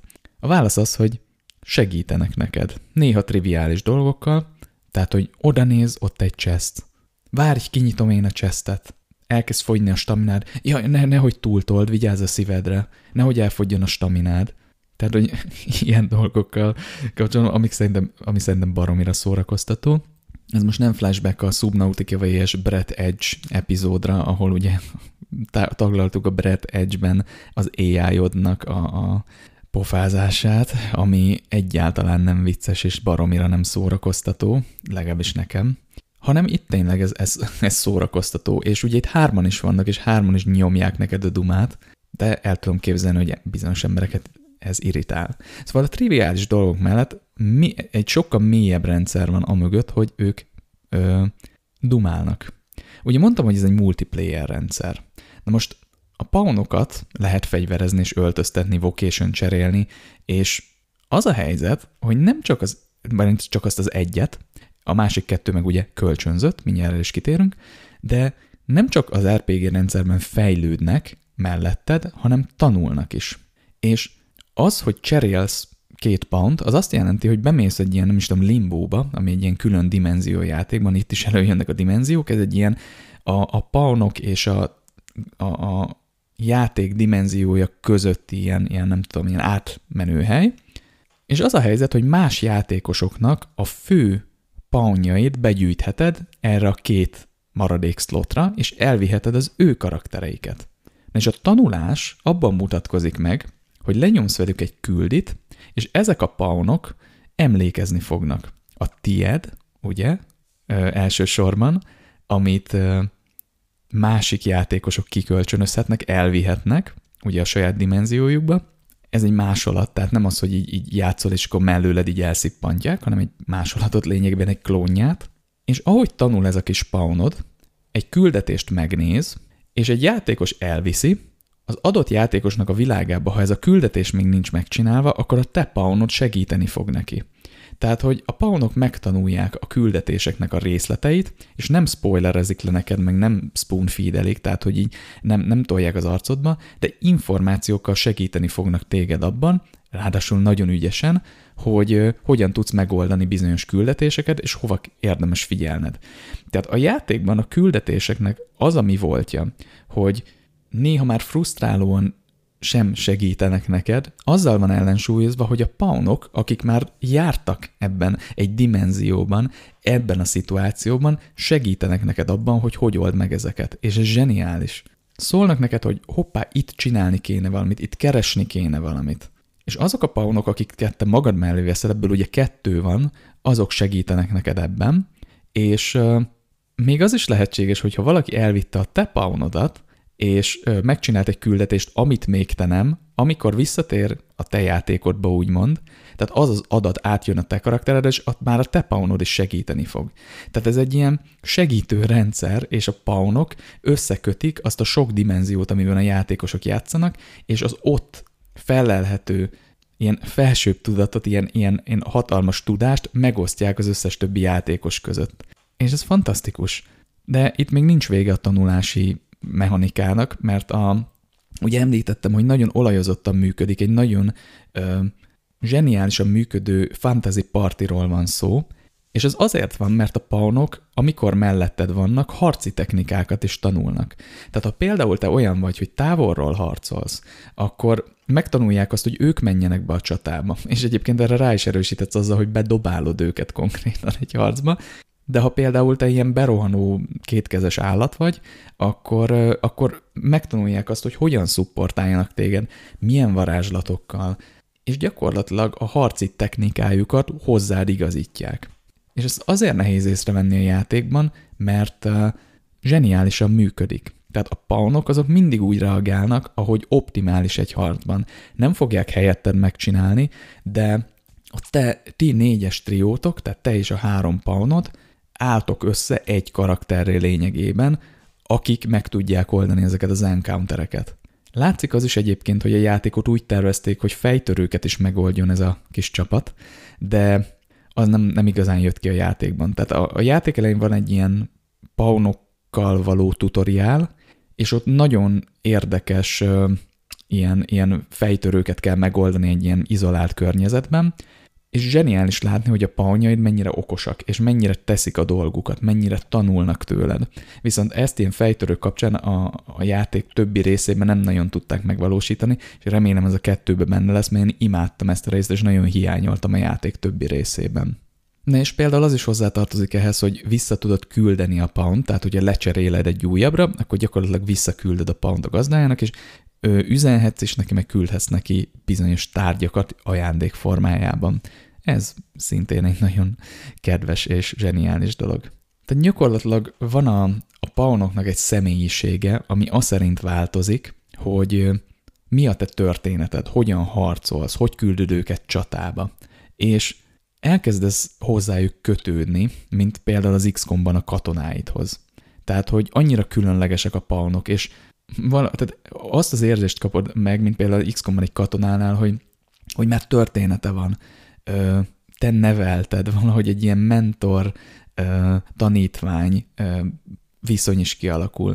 Vagy még példát hoztatnám, ugye a Warhammer 40-es katonák régen, mert ugye most már a játék arról szól, hogy van egy 20-as egységed, és akkor megdöglik belőle 15 egy ágyulövésre. Régen az volt, hogy akár 10 katonával is játszhattál, és annyira különlegesek voltak.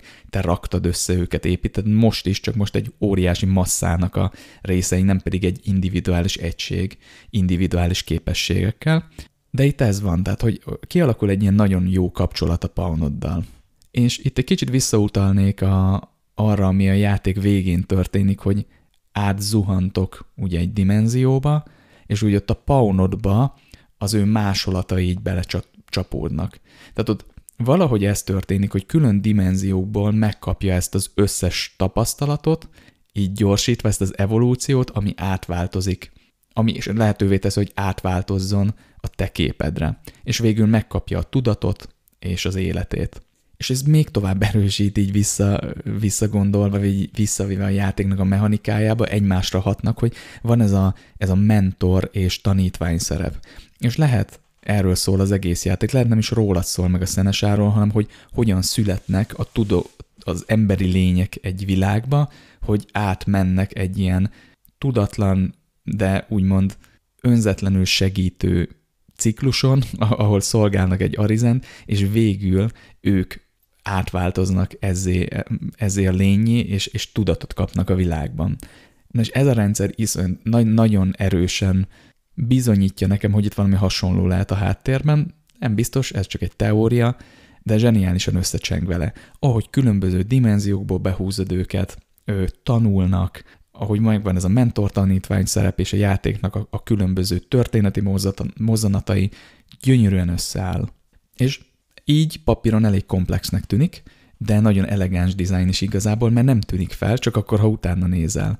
Mert a rendszer szimplán működik, és teszi a dolgát. Megírja a történeted.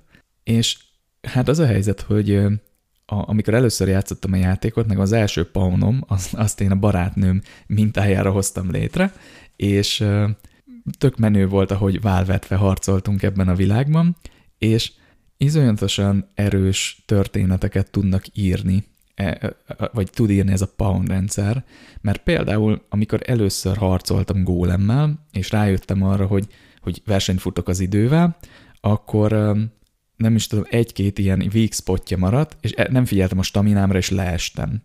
És jött felém ez az óriási gólem, ott lihegett a karakterem, és szépen így, így, így csattogott felém, és mindjárt el fog taposni, és akkor odaszaladt ugye a, a barátnőm, egy pound formájában, és felsegített, felkapott, és odébb vitt.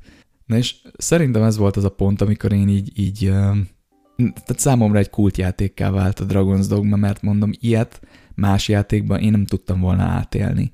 És ez a rendszer egyszerűen összeáll egy ilyen zseniális um, emergent story generátorrá is, hogy ezek a paunok, de leginkább a fő paunoddal olyan dolgokat élsz át, amik így teljesen random generáltak, és a te történetedet írják meg.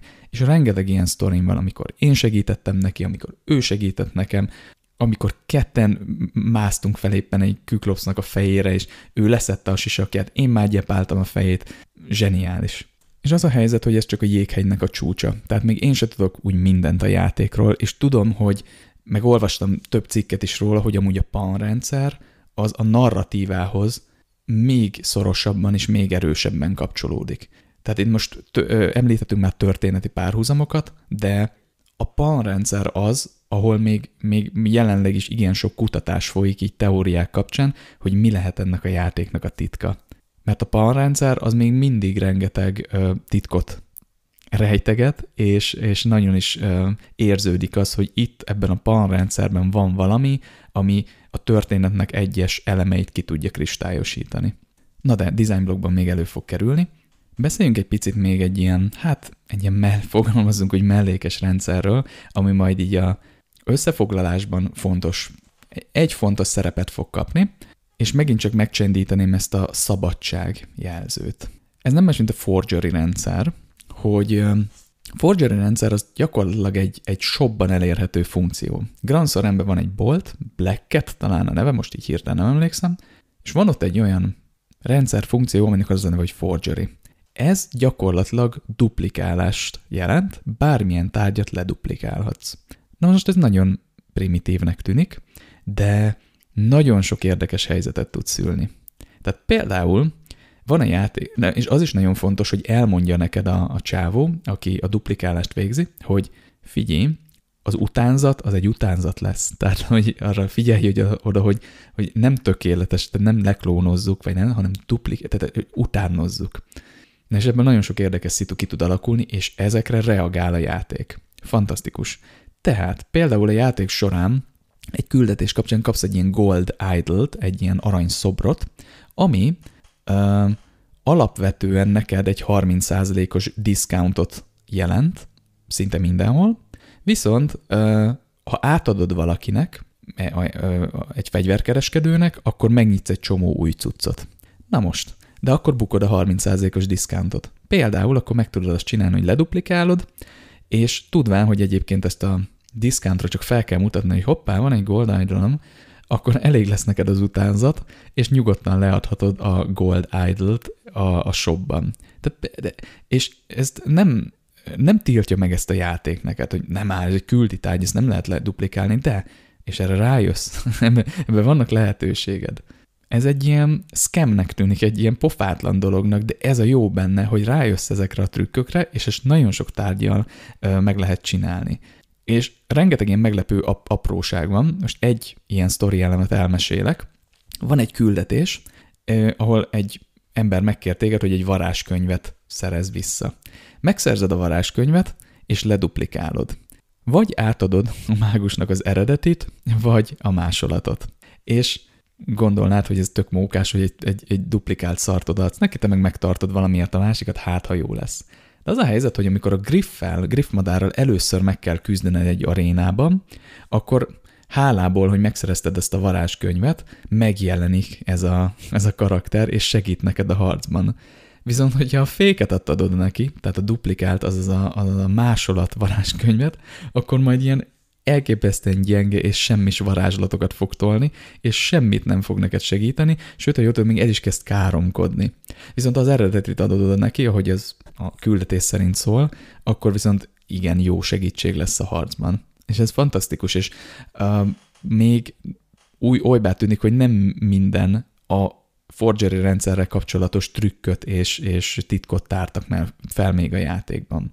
De az a lényeg, hogy ezt úgy is lehet használni, hogy ilyen, ilyen speedrunokban, tehát hogy, vagy, vagy NG Plus végigjátszásokban, hogy leduplikálsz valamit, amit majd NG Plus-ban használsz, most leadod, stb. Tehát, hogy rengeteg még a lehetőség többszöri végigjátszás, végigjátszásokban is. Úgyhogy ezt még mindenképpen meg szerettem volna említeni, és most tényleg csak dióhéjban még pár dolgot megemlítenék. A Bitter Black Isle, ami a DLC-nek a területe, ez gyakorlatilag egy dungeon crawl kaland, amiről egy kicsit többet majd beszélni fogunk a, a design blogban.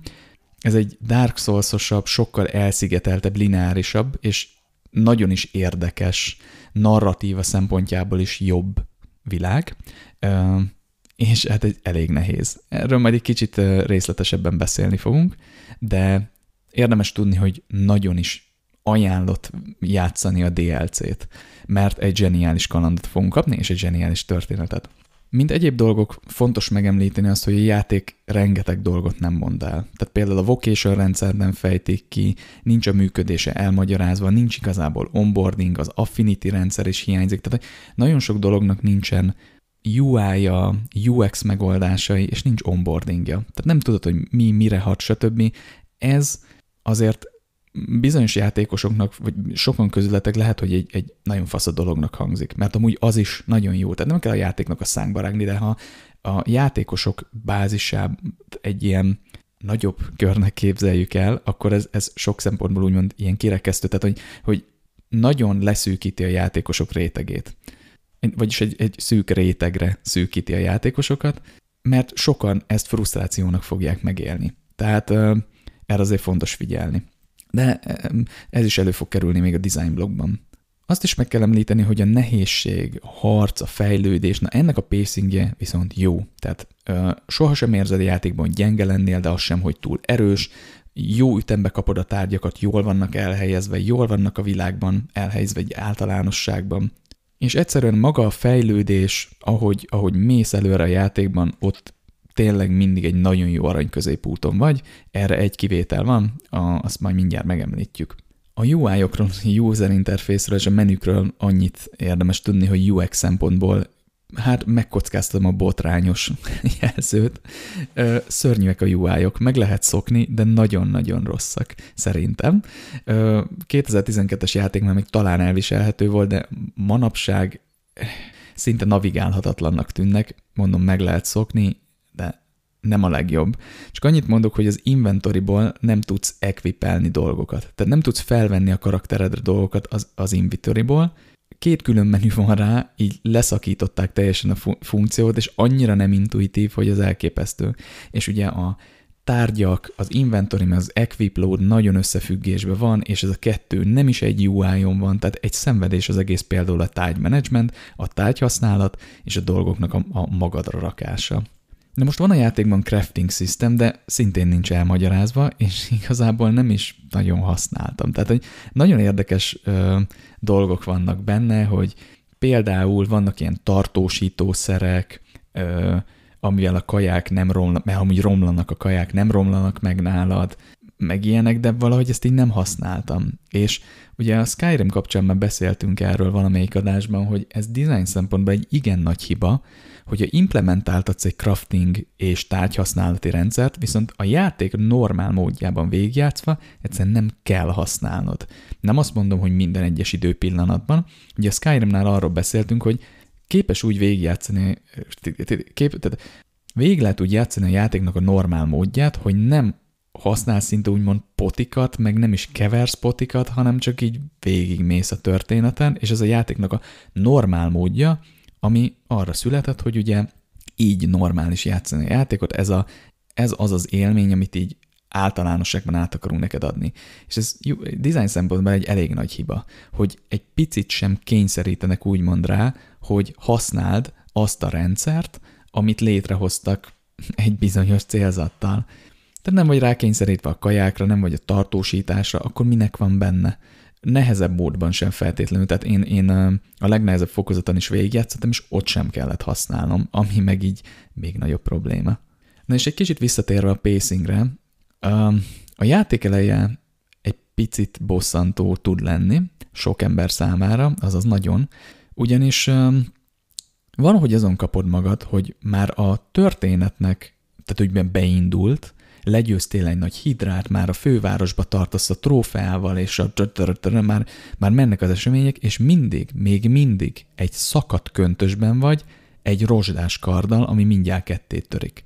És már játszottál már több órát a játékkal. Hol vannak a fegyverek? Hol vannak a páncélok? Emberek? Tehát, hogy mi van? Ez azért van, mert egy kicsit nagyon könnyű eltévedni, főleg a játék elején. És ez az eltévedés könnyen abba fordulhat, hogy nem veszed észre, hogy a városban kéne maradnod, ahol kezdesz, kisebb küldetéseket megcsinálni, és mondjuk ott a shopban bevásárolni fegyverekből és páncélból, hogy legyen egy kezdőszetted. Ez azért történhet meg, mert túl kevés hangsúlyt helyeztek arra, hogy eléd tegyék a lehetőséget, hogy a kezdővárosban is tudsz küldizni, és nagyon megerősítették azt a részt, hogy takarodjál ki a világba, és fedezd fel magadnak, és menjél, és hirtelen azon kapod magad, hogy a történet szempontjából fontos első csomópontnál vagy, és ott igazából már így bevonzanak az események. És tehát egy kicsit ahhoz tudnám hasonlítani, hogy építettek egy ilyen vákumot, ami nagyon hamar beszippant a sztoriba minden szempontból, és nagyon nem építettek vákumot oda, hogy amúgy meg a játék elején kéne maradni egy kicsit, és így felfejlődni. És ennek a pacingje, ennek az elhelyezése a világban nem sikerült jól. Ezt ki kellett volna egy kicsit csiszolni, érdemes lett volna kicsiszolni, ami azt jelenti, hogy, hogy a vákumnak a, a, a pontjait, elhelyezését egy kicsit hangolni kellett volna még. Mondhatták volna a karakterek, hogy még nem menj erre, nézz szét a városban. Láttad már a sopot esetleg? Ja, csak ezer aranyért van egy kard, ami lehet, hogy jobb, mint ez. Még nem tudod megvenni, de figyelj, nem tudom, a, a jóskának van egy küldetése. Tehát érted, hogy egy picit erősíteni. De általánosságban a játékra jellemző, hogy a pacing egy picit mindenhol off. Ugye azt mondtam, hogy a fejlődési rendszer jó, tehát amikor már túl vagy ezen a holdponton, bekerülsz Grand Sorenbe, és ott bevásárolsz fegyverekből, de ott már azért beindulnak a dolgok, de addig eljutni van, hogy frusztrál, és nem érti az ember, hogy miért egy szág gatyába egy rozsdás bottal kell vernem a hidrát. Hát igen, mert nem sikerült ez jól. Lehet, hogy ez sok embernek idegen, de én például, és ahogy néztem a neten, sok másik ember is, totál elhagyta az elején, hogy vannak küldetések, és amúgy van, van egy shop a kezdővárosban.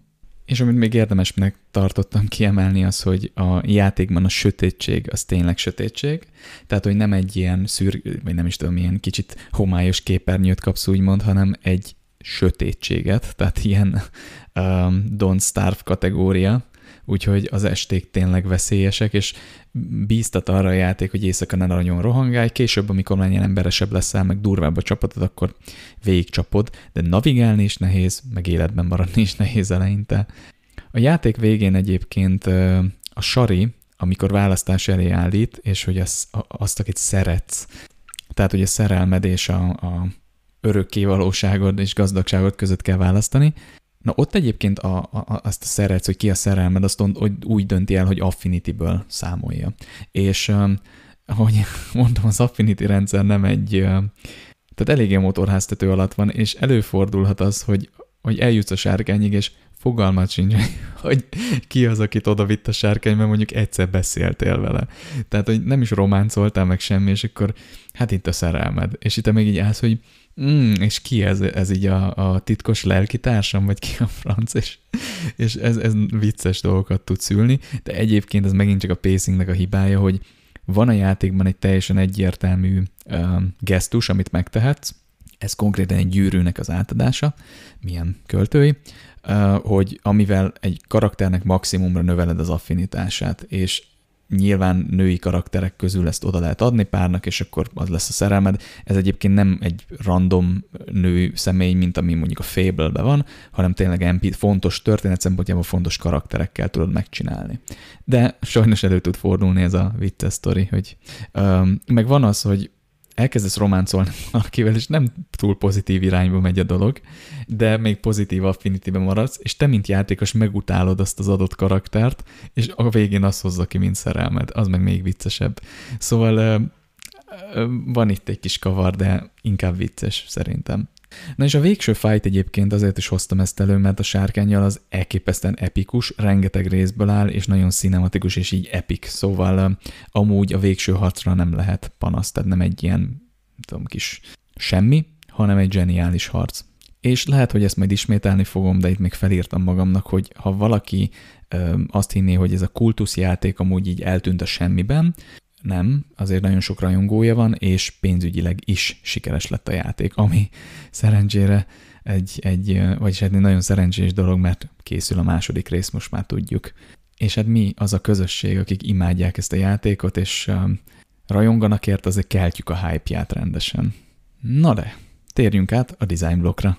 És hát sajnos nem sajnos, de már most két óra hosszánál van az anyag, és még bőven van miről beszélnünk, úgyhogy hát elnézést, kedves hallgatók, ez megint így sikerült, ez egy hosszabb adás, de néha belefér az ilyesmi. Ezeket a játékokat egyszerűen nem lehet um, podcast formátumban ilyen nagyon tömbösítetten kifejteni, vagy nagyon kompakt formában. És hát a design block is majd tanúskodik erről, hogy van bőven miről beszélnünk. Na nézzük meg a Design Journey-t, hogy mit tudunk róla. Itt azért még jó pár részletet találtam a neten, de igyekeztem összegyúrni egy ilyen kis kompakt sztorivá, vagy nem tudom, a fontosabb információkat itt megjeleníteni. A játéknak a direktora, Hideaki Itsuno, ő ugye ismerős lehet a Devil May Cry szériából, remek referencia, tehát amikor nekiállsz egy akció RPG-t csinálni, és uh, mögötted ilyen játékok vannak, mint mondjuk a Devil May Cry 3 meg a 4, hát uh, igen. Tehát az, az egy kemény, kemény referencia. Na de az az érdekes, hogy már 2000-ben megvolt az ötlet, de 2008-ig ez csak egy ötlet volt, és nem dolgozhatott rajta, még el nem készült a negyedik Devil May Cry, ami egy zseniális játék. Viszont 8 év után a Capcom zöld lámpát adott a projektre, és elkezdtek dolgozni a Dragon's Dogmán, ami egy, egy zseniális dolog. El tudom képzelni, mennyire örülhetett neki, és hát bele is álltak a munkába. És ha hiszitek, hanem a Pawn rendszer köré akarta építeni a játékot az Itsuno, ez volt a fő feature azt szerette volna, hogy legyen a játékosnak egy, egy single player követő csapata, de annak a lehetőségét is meg akarta teremteni, hogy ez a csapat más játékosok által kreált segítőkből állhasson össze. És hát az a helyzet, hogy egy elég furcsa inspirációból érkezett ez az egész rendszer, tehát hogy az inspirációt, meg az ötletet egy elég furcsa dolog adta, amit így a mai technológiát ismerő és elfogadó és alkalmazó szerető fejünkkel talán egy kicsit nehéz megérteni, de, de mindenképpen érdekes. De mielőtt belemennénk, érdekességképpen szeretném megemlíteni a Dark Souls multiplayerének a motivációját. Ugye sokan ismerhetitek is azt a történetet, hogy a Miyazakinak onnan jött ez az ötlet, és ez egy jóval prózai történet, hogy hóviharban egy hídon lerobbant a kocsia, és elkezdett visszacsúszni, és szép, finoman belecsúszott a mögötte lévő autóba, ami elkezdett visszacsúszni egy kicsit lassabban, és a mögötte lévő autóba, és az emberek elkezdtek kipattanni az autóban, és elkezdték feltolni gyakorlatilag az autósort a hídon, és ezzel mi az, akit és az autóját, meg hát nyilván a saját autóját és magukat megmentve, és gyakorlatilag nem is tudtak beszélni, mindenki visszaszállt az autójába, és szépen hazaért biztonságban a jó mi az aki, és ez a prózai történet, hogy innen jött ugye ez a, ez a beugrik egy másik játékos, segít nekem, ez a, ez a valahogy így fogalmazta meg a saját szavai, egy kicsit azért sötét idézet, de valahogy így szólt, hogy úgyis mind meghalunk, miért ne segítenénk egymásnak. Mi az, aki egy kicsit furcsa figura, mert ő nem egy ilyen rezignált, ilyen, ilyen sötét lelkű egyén, meg nem is egy traumatizált figura, de azért ö, sok ö, ilyen gondolata van azért, amiből egyébként az inspiráció is jönnek. Lásd egyébként a Soul széria. Szóval ez egy ilyen prózai pozitív történet, és innen jött a multiplayer. Ezzel szemben ö, Itsuno úgy gondolta, hogy a korai BBS rendszerek nagyon fanok. Na már, aki ismeri a BBS rendszereket, nagyon régen volt, 80-as, 90-es éveket, nem nagyon, de azért elég régen, uh, internet előhírnökei, internet nagyon korai kommunikációs rendszerei, ezek a BBS-ek, ő úgy gondolta, hogy ezek mennyire zseniálisak. Úgy volt vele, hogy mennyire fán nem élőben írni, és várni valakinek a válaszára, meg telefonos hívásokat bonyolítani, hanem csak beírsz, amit akarsz, és később jelez a rendszer, hogy kaptál üzenetet. Na most ez e-mail is lehetne, de a BBS rendszerek inkább ilyen rövid fórum jellegű üzenetek váltására szolgáltak, és voltak még egyéb feature de én, én már nem tudom, egyszerűen nem tudom megérteni a BBS rendszereket innen, de valószínűleg abban a kor kontextusban ez egy tényleg egy fán dolognak és egy zseniális dolognak tűnhetett. És az a helyzet, hogy ennek az eszenciáját akarta megörökíteni a Palm rendszerben, végül is ez is lehet prózai, de nekem inkább egy kicsit weird, és hát ez valamiért úgy sikerült a, a BBS korai fórumrendszereket így megvalósítani, hogy a paunok, haszn- tehát a, a játékosok használják egymás paunjait, egymás segítőit, és küldhetnek egymásnak tárgyakat. Itt is benne van ez a segítség, ez a tanulás, ez a segítségnyújtás, és lehet, hogy csomó problémájára a BBS rendszereken kapta meg a választ annó, és nagyon tetszett neki a rendszer, hogy mennyire jól tudta az ő a saját életét, a saját életében átért kalandokat szervezni ezekre a rendszereknek, és innen is jöhetett ez az inspiráció. És ha innen nézzük amúgy ez a történet és prózai, gyönyörűen megmutatja, hogy mennyi ö, helyről érkezhet az inspiráció. Milyen száraz és furcsa dolgokat tudunk megélni emberekként, nagyon fánnak, nagyon óriásinak az életünkben, és milyen ötletek ezt tudnak minket hozzásegíteni, hogy hogyan kommunikáljuk ezt az élményt egy, egy művészeti szegmensben a többi ember felé, a világ felé. Szóval szerintem ebből a nézőpontból ez is egy nagyon prózai dolog. És hát ez annyira egyértelmű volt ez a BBS inspiráció, hogy hívták a játékot egy darabig BBS RPG-nek is, tehát úgy gondolták, hogy ez, ez lesz a játéknak a stílusa, hogy BBS RPG, nem lett az. Tehát ez nem lett egy, egy stílus, szerintem ezt is tudjátok. És a paunokat egy darabig, meg a rendszert CMC-nek hívták, ez a Custom Mercenary Characters System, ami azért érthető. És ha most így visszagondolok arra, amit mondtam, azért úgy érthető, valamennyire át tudtam adni a Pawn rendszert is, meg az inspirációt is, de gondoljatok Itsuno helyzetébe, amikor ő ezt pitchelte a Capcomnál nem csak a vezetőségnek, hanem fejlesztőknek, fejlesztési vezetőknek, designereknek, stb. És vannak anekdoták róla, hogy nem igazán sikerült átadni az, a, a, ezt a rendszert az embereknek, és sokan a fejlesztői csapatból azt mondták, hogy igazából akkor értették meg a rendszernek a, a lényegét, amikor már kész volt a játék. Tehát nagyon, ez, ez elég nehezen átadható inspiráció, és gondoljatok bele, jön egy csáva, és akkor figyelj, ezek a BBS-ek mennyire királyok, és akkor tudnak egymásnak tárgyat küldeni, meg használni egymást, és akkor így, aha, igen, tehát vicces, vicces lehetett, de hát megszületett a rendszer, és, ahogy beszéltük, működőképes.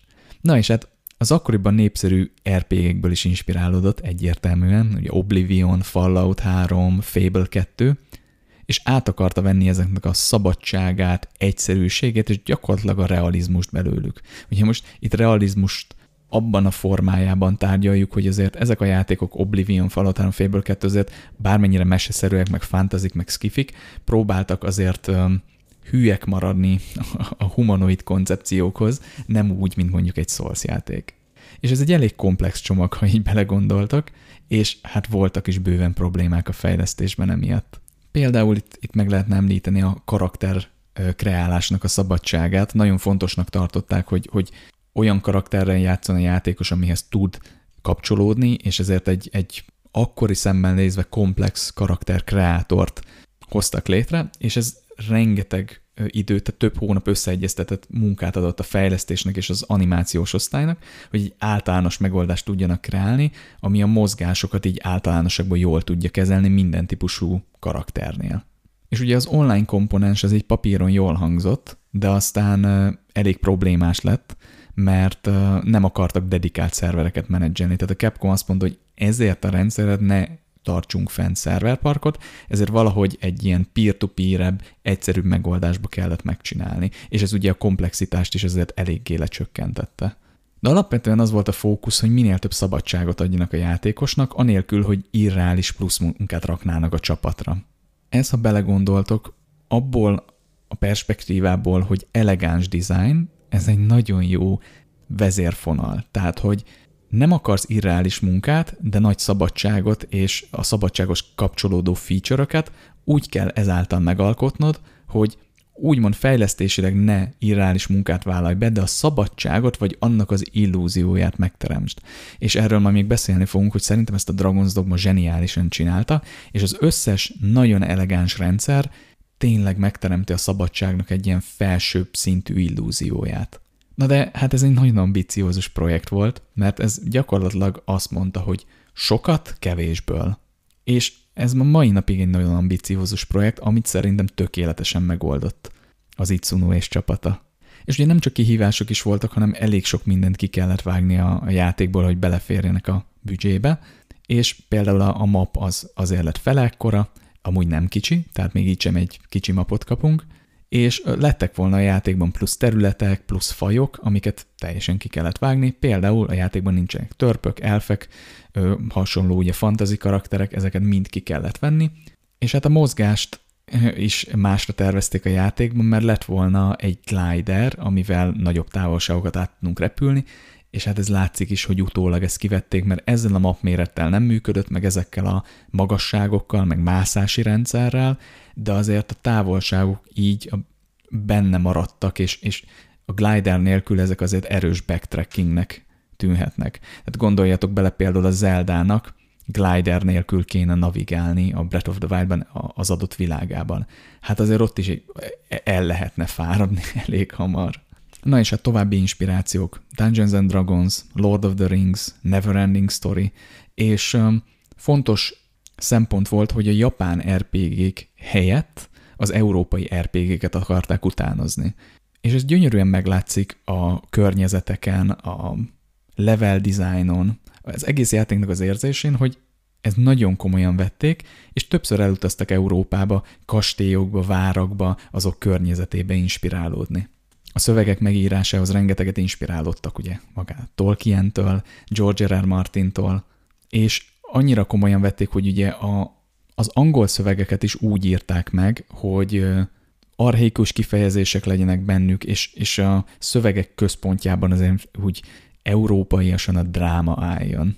És itt is van egy elég érdekes pont, mégpedig a játék zenéjénél, amit Tadiyoshi Makino, remélem jól mondom, bár nem hiszem, szerezte, és hát nem volt könnyű dolga az a helyzet, mert, olyan irányokat kapott, mint például Itsunótól a jazz, ami egyértelműen egy, egy alap RPG stílus, jazz-zene, és mellette a másik nagyon fontos összetevő zeneileg egy RPG-ben a hard rock, de Makinónak inkább az volt az elképzelése, hogy lehet inkább ilyen nagy zenekari orchestra irányba kéne menni, és hát az a helyzet, hogy a kreatív emberek nem nagyon engedtek a, a, a víziójukból, ezért jazz, hard rock és orchestra mixtúra lett az irány, és hát az a helyzet, hogyha meghallgatjátok a játéknak a soundtrackjét, ö, zseniálisan megoldotta a feladatot.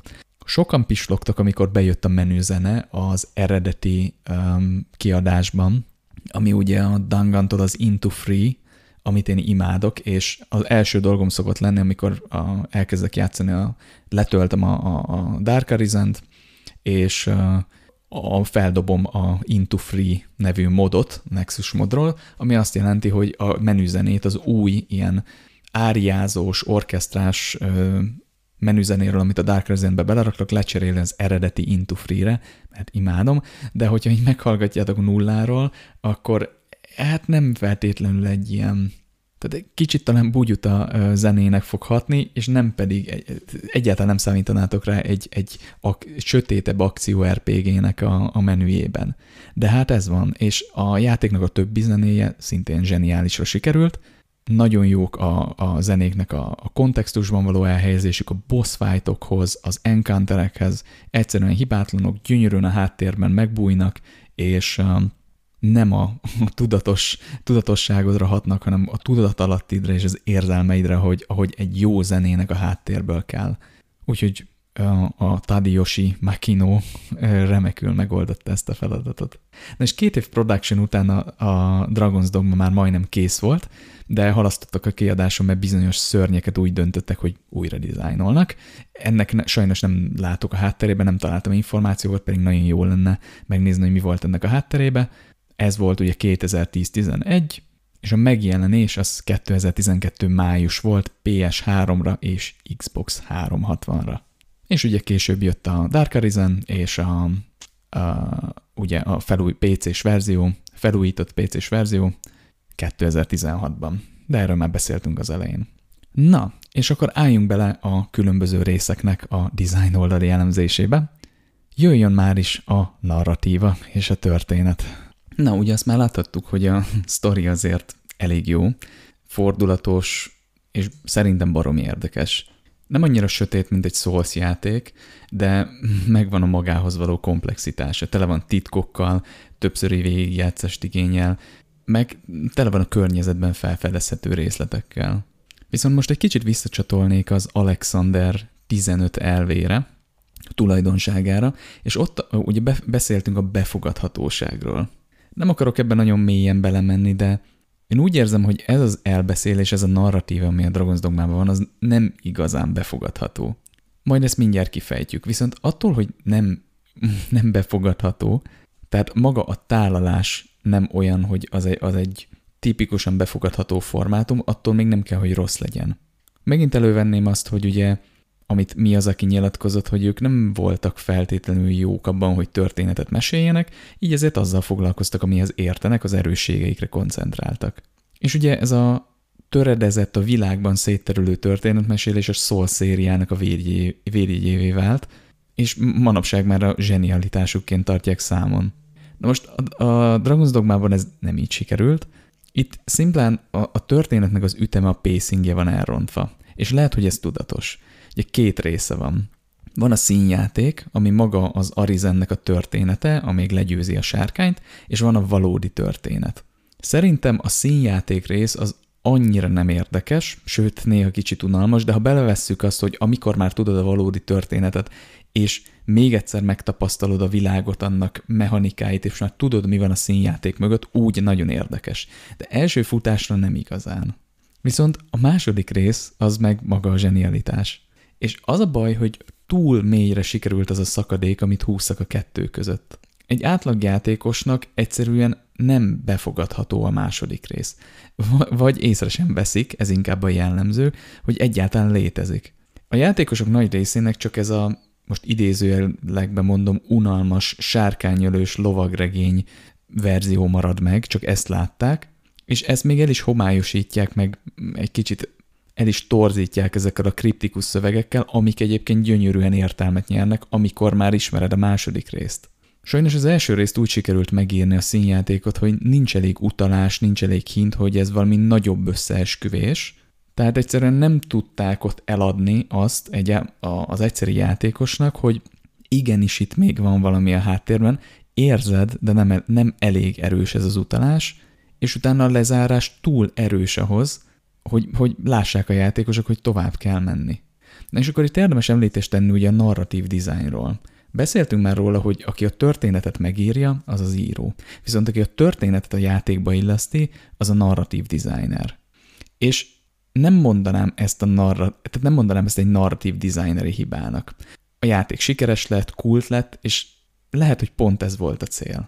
Tehát elképzelhető az, hogy ezt a óriási szakadékot, ezt direkt ásták meg ekkorára, és direkt határolták le ennyire, hogy ezt a befejezést, ezt a világot azok tapasztalják meg, akik tovább mennek, és tényleg elég kíváncsiak ahhoz, hogy még a krediteken, meg a epikus harcokon túl beljebb merészkedjenek.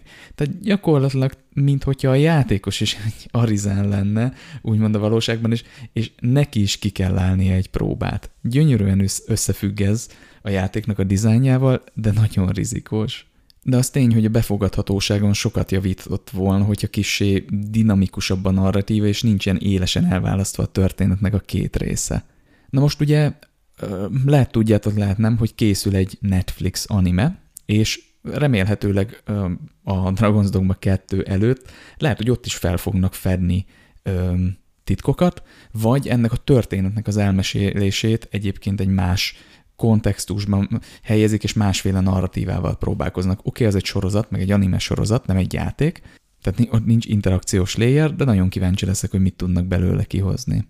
Ugye a játékoknál rengeteg típusú narratíva, narratív eszköz létezik, de nézzük meg most hármat és azok jelenlétét, a, a majdnem Darkest Dungeon mondom, azért mert úgy van rövidítve a jegyzetembe, hogy DD a Dragon's Dogmába, már majdnem sikerült kimondanom. Na most ez a skriptált narratíva, a világ vagy a word narratíva, és az emergent, azaz a kiemelkedő narratíva. Eddig nagyjából az elsőről beszéltünk, hogy a történet szállat átadják. A másik kettőben viszont inkább az ilyen háttérben meghúzódó tudatalatti dolgok, tudatalatti narratíva van, ami szintén nagyon élvezetessé teszi a játékot, és én úgy gondolom, hogy attól függetlenül, hogy ebbe a skriptált narratívába nem azt mondom, hogy nem sikerült jól, annyira nehéz ezt kerülgetni ezt a témát, mert szerintem zseniális a történet, és most már, hogy ismerem, narratíva is az, de nem lehet elmenni amellett, hogy nagyon rizikósan oldották meg ezt az egészet. Szóval fogalmazunk úgy, hogy attól függetlenül, hogy az első a skriptelben annyira nem jók, a világépítésben és a világtörténet mesélésében, meg az emergent kiemelkedő történetmesélésben zseniálisak. A világnak a szereplői, a lények, a helyszínek rengeteget mesélnek, és nagyon immerzív ez az egész, és ez mind kapcsolódik a fősztorihoz. Tehát szerintem zseniálisan tudtak a világgal is mesélni, és megint csak hangsúlyoznám, ez akkor van, akkor veszed észre, amikor újra játszod a második rész ismeretében, tehát a sztorinak, a scripted story második részének ismeretében, hogy tulajdonképpen mi is a kontextus ennek az egésznek. A Word narratíva akkor üt be, amikor már ugye ismered az egész kontextus, és újra játszod, de elsőre egyébként sajnos ebből fakadóan szinte egyáltalán, nem azt, hogy egyáltalán nem ad semmit, mert sokat mesél a világ, nem csak a fő sztori létezik, de az egész történet szempontjából a Word narratíva akkor zseniális, amikor másodjára játszod a játékot, és ismered a végkifejletet. Na és ugye az emergent narratíva, tehát ez a kiemelkedő narratíva a játékban a hatalmas lényekkel való csatában jeleskedik leginkább. Ugye meséltem arról, hogy a paunom, és páromról mintázott paunom megmentett engem, vagy én mentettem meg őt, és ezek az események egyébként, meg ezek az alrendszereknek a működése, és ezeknek az, a kiemelkedő sztori mesélése kapcsolódik a fő sztorihoz is. Közvetetten, de kapcsolódik. Na és akkor most egy kicsit ilyen kontrasztként beszéljünk a, a Dark Arisen ö, kiegészítőről és a, a Bitter Black Isle-ről egy kicsit. Itt ö, sokkal jobban sikerült elkapni a scripted narratívát is. Hozzátartozik, hogy ez egy kisebb, lineárisabb terület, tehát nem annyira open world, és sokkal jobban meg tudták valósítani a történet adagolását és magát a környezetet, mint a világ narratívát is. Ez sokkal jobban besimul a történetbe, sokkal erősebben mesél. A Bitter Black Isle-nek a története csak így részben kapcsolódik a fő történethez, tehát hogy nem tudtunk meg belőle van ilyen óriási részleteket, tehát nincs annyira erős szerepe, legalábbis szerintem, de lehet, hogy majd lesz, lehet, hogy megteremtenek kapcsolatokat, de nem úgy, mint például a Dark Souls Prepare to Die Editionben, ahogy el tudsz menni Ulasilba, meg tudsz küzdeni Manusszal, és akkor az ottani tárgyaknak, meg a világnak a mesélését gyönyörűen kiegészíti a történetet. Itt ez egy kicsit ilyen, ilyen melléktörténetnek tűnik, de ettől függetlenül nagyon érdekes. Arról szól, hogy volt egy Arizen, megint csak egy Arizen történet, aki maga mellé vett egy fiút, és felnevelte. Ez egyébként egy női nemű Arizen. És ennek az Arizennek volt egy paunja, na és ez az Arizen sajnos elbukta a szenesálnak a tesztjét, és sárkányjá változott. És még me- mellékesen az is megtörtént, hogy a fiú, akit felnevelt, az beleszeretett a paunjába. Na és hát a fiúnak, a, mivel egy Arizen volt a felnevelője, vagy nem biztos, hogy ezért, csak ezt én most így feltételezem, ő is egy ilyen erős, akaratú emberi lényé változott, és hát ő lett a következő Arizen, akinek el kellett menni megölni a sárkányt, aki ugye a felnevelő és mentora, tehát gyakorlatilag az anyja volt, és mivel beleszeretett a panyába, ezért a pan lett az, akit mint szerelmét a sárkány elérakott, hogy válasszon. És hát amikor választania kellett, akkor derült ki számára, hogy vagy a szerelme, vagy pedig a mentora halála között kell választania, és ezért elátkozta magát a ciklust. És ez itt egy elég ilyen tehát erről nincs pontos infó, tehát nem derül ki a történetben, hogy ez az átok mit jelent, de az biztos, hogy a szerelme meghalt, és olybá tűnik, hogy a Bitter Black Isle az ő kiteker gyászló elméjének a manifestációja, viszont annyira erős, hogy tényleg gyakorlatilag fizikailag megjelenik, vagy egy másik dimenzióban, és ő halhatatlanul egy ilyen szörny formában csábítja oda az Arizeneket, mivel hát gyűlöli ezt a ciklust, ebben a szigetre, és gyakorlatilag így legyőz és megeszi őket. Nem egy vidám történet, de nagyon jól van adagolva, zseniálisan kapcsolódik a world designhoz, az emergent dolgokhoz, amik egyébként Bitter Black Isle-be kijönnek, az ottani karakterekhez, nagyon is érdemes végigjátszani, tele van még meglepetése, lesz csak a, a sztorinak a gerince. Na most, hogy egy kicsit konkrétabban belemenjünk egy design megállapításba, azt lehet mondani, hogy ez, amit amiről beszéltünk, baromi nehéz tesztelni, főleg, hogyha a, a Word narratíva erősen kapcsolódni kíván a scripted narratívához. Viszont azt ne felejtsük el, hogy össze lehet állítani egy olyan 30-60 perces tesztet is, amivel a játék kulcs mozzanatait tudjuk tesztelni, tehát azt tartalmazzák, és meg lehet kérni a tesztelőket, hogy mondják el, hogy mit vettek ki a sztoriból, és mikor. Nem tudom, ismeritek-e a Conan O'Briennek a Clueless Gamer sorozatát. Érdemes megnézni, hogy amikor a Elijah Wooddal, ugye a Frodoval tesztelték, vagyis hát játszották a Final Fantasy-t. Final Fantasy 11 5-6, most hirtelen nem tudom, mindegy, ez a modern story, amikor kocsikázni kell, egy open world játék, zseniális játék. Na és ők, amikor játszották ezt, akkor így hát elkezdtek közben unatkozni, mert azért egy lassú lefolyású játék, és elkezdtek nekik ugrálni a sztoriban ilyen érdekes pontokhoz, és átugrottak kulcs mozzanatokat. És szépen látszik így a, a, a, ebből a Clueless Gamer epizódból, hogy semmit nem értenek a sztoriból. És ez azért van, mert ugráltak, tehát tényleg amikor ö, ott a, a Conennek egyik ilyen írója alkalmazottja, most nem is tudom, hogy hívják a fazont, így kérdezi tőle, hogy ez most értenünk kéne, és akkor mondja, hogy igen, hogyha sorba szépen haladtatok volna, akkor értenétek a sztorit. Viszont bizonyos játékoknál, ugye mivel a narratív dizájnt elcseszik, ezért így megy ki a játék, hogy nem értik az egymásra épülő sztori elemeket a játékosok, és ezt le lehet tesztelni. Tehát, hogyha nem kell a 50 órát, hát most 50 órát, ezért nem nagyon lehet 30-60 percbe belesűríteni, de mondjuk 10 órás eseményeit bele lehet egy ilyen rövidebb lefolyású tesztbe sűríteni, és ott, ott lehet egy képet kapni arról, hogy ha jól irányítjuk a játékost, és ezeket a sztori elemeket kapják meg, akkor egy nagy egészet össze tudnak-e rakni belőle. Mit éreznek összezavarónak, out of place-nek, tehát hogy olyan dolgokat keressenek, el tudják mondani, hogy, hogy mi az, ami furcsa volt, és ez a narratív dizájnnak egy nagyon jó képet tud adni. Ezáltal lehet egy képet kapni, hogy hol erősíthetnénk még a narratívát, adhatnánk egy-két támpontot a játékosnak, és nem feltétlen, nem feltétlen skriptelt oldalon kell ezt megtenni, hanem ahol van egy plot hole, ott két esemény között egy erős word narratívát is berakhatunk, tehát például a játékos végigmegy egy olyan helyen, ahol a, maga a tér, a környezet meséli el, adja oda a történeti puzzle egy darabját. És nyilván ezt is le lehet tesztelni már egy izoláltabb részben, hogy két narratív esemény között, történeti esemény között, ez a word narratíva egyébként odaadja el neki a puzzle a darabjait. Na és visszatérve a Dragon's Dogmának a, az eredeti történetéhez, nem biztos, hogy, hogy akarták ezt tesztelni. Tehát ez nem azt jelenti, hogy nem tesztelték, vagy rosszul csináltak, megint csak mondom, lehet ez volt a cél. Ezt nem tudjuk. Erről nincsenek információk. De még egyszer mondom, tény, hogy sikeres a játék, kult lett a játék, nagyon várjuk a második részt, és hát így, hogy ismerem a második részét a játéknak, így nekem befogadható teljesen a történet, de szerintem sokan lemaradtak róla. Na de lépjünk tovább a harcrendszerre, itt a design blogban. Ugye említést tettünk a Devil May Cry szériáról, és aki ismeri, annak nem kell bemutatni, hogy jó alapokkal indult a harcrendszer a, ebben a játékban, a Dragon's Dogmában.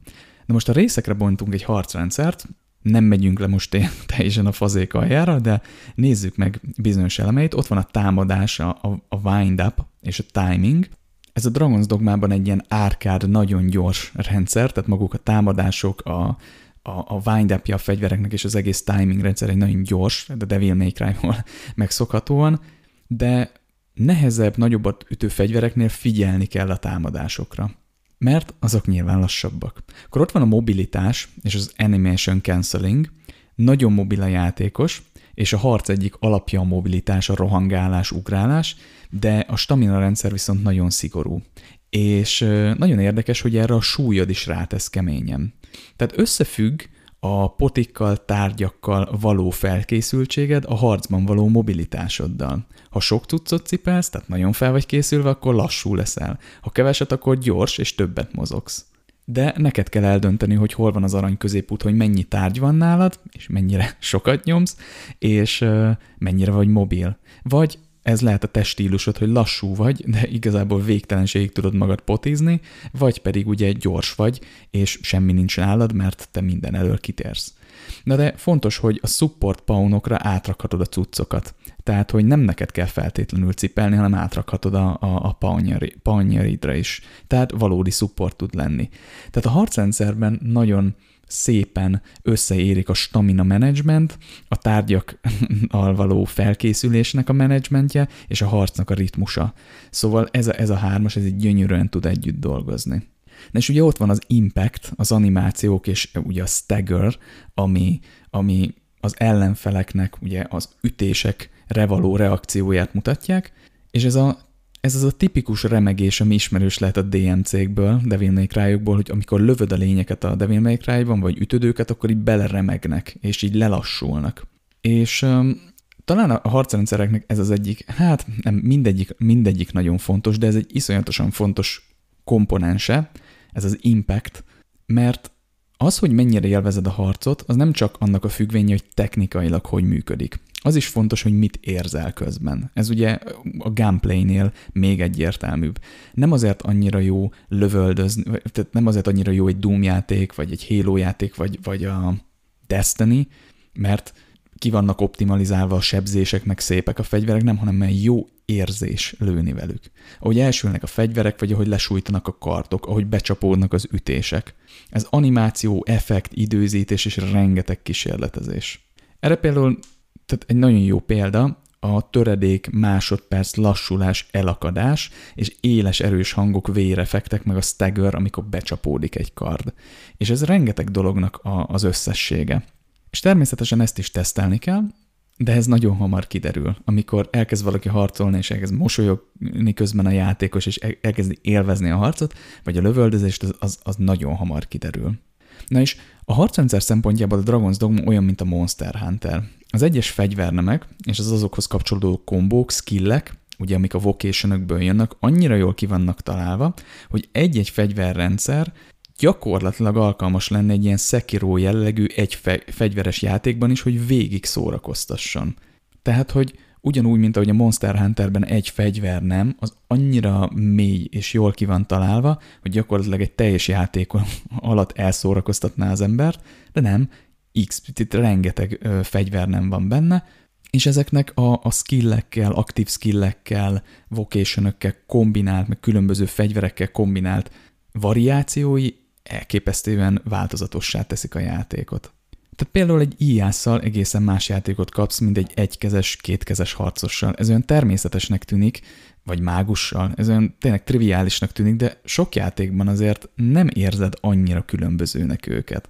Ellenpéldának így a Skyrim-et tudnám felhozni, ahol gyakorlatilag alig van különbség. Nyilván egy íjásszal távolabbra lősz, egy harcossal meg csapkodsz, de ott sokkal sutább ilyen szempontból a harcrendszer, és tényleg gyakorlatilag egy nyílpuska használat vagy egy, vagy egy i használat között semmi különbség nincsen. Viszont nézd meg egy Monster Hunterbe egy ö, bowgun, egy medium bowgun, vagy egy heavy medium bowgun, vagy egy bow buildet. Full más játékot kapsz.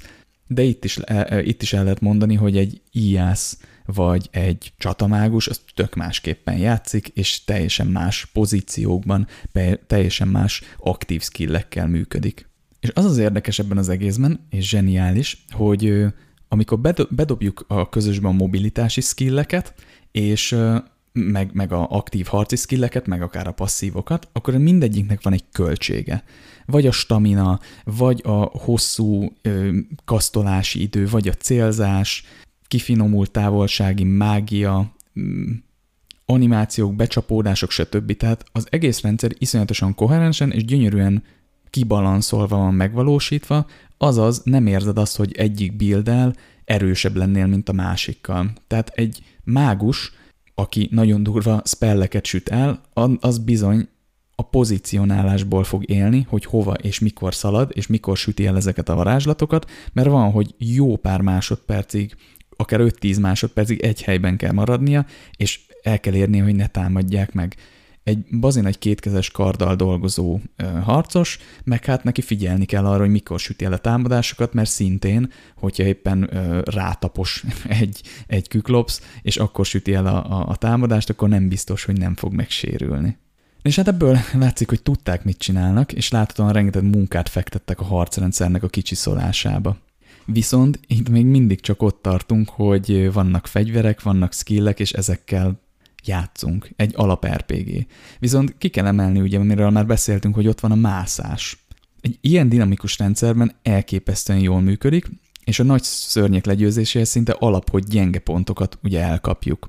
És a, a szörny dizájnnál mindig feljön a kérdés, hogy mi volt előbb a tyúk vagy a tojás. Tehát, hogy először a hős és annak a képességei adottak, és ahhoz dizájnoljuk a szörnyeket, vagy először az akadályokat, a, a kihívásokat, magukat a, a szörnyeket dizájnoljuk, és ahhoz adunk megoldást a játékosnak.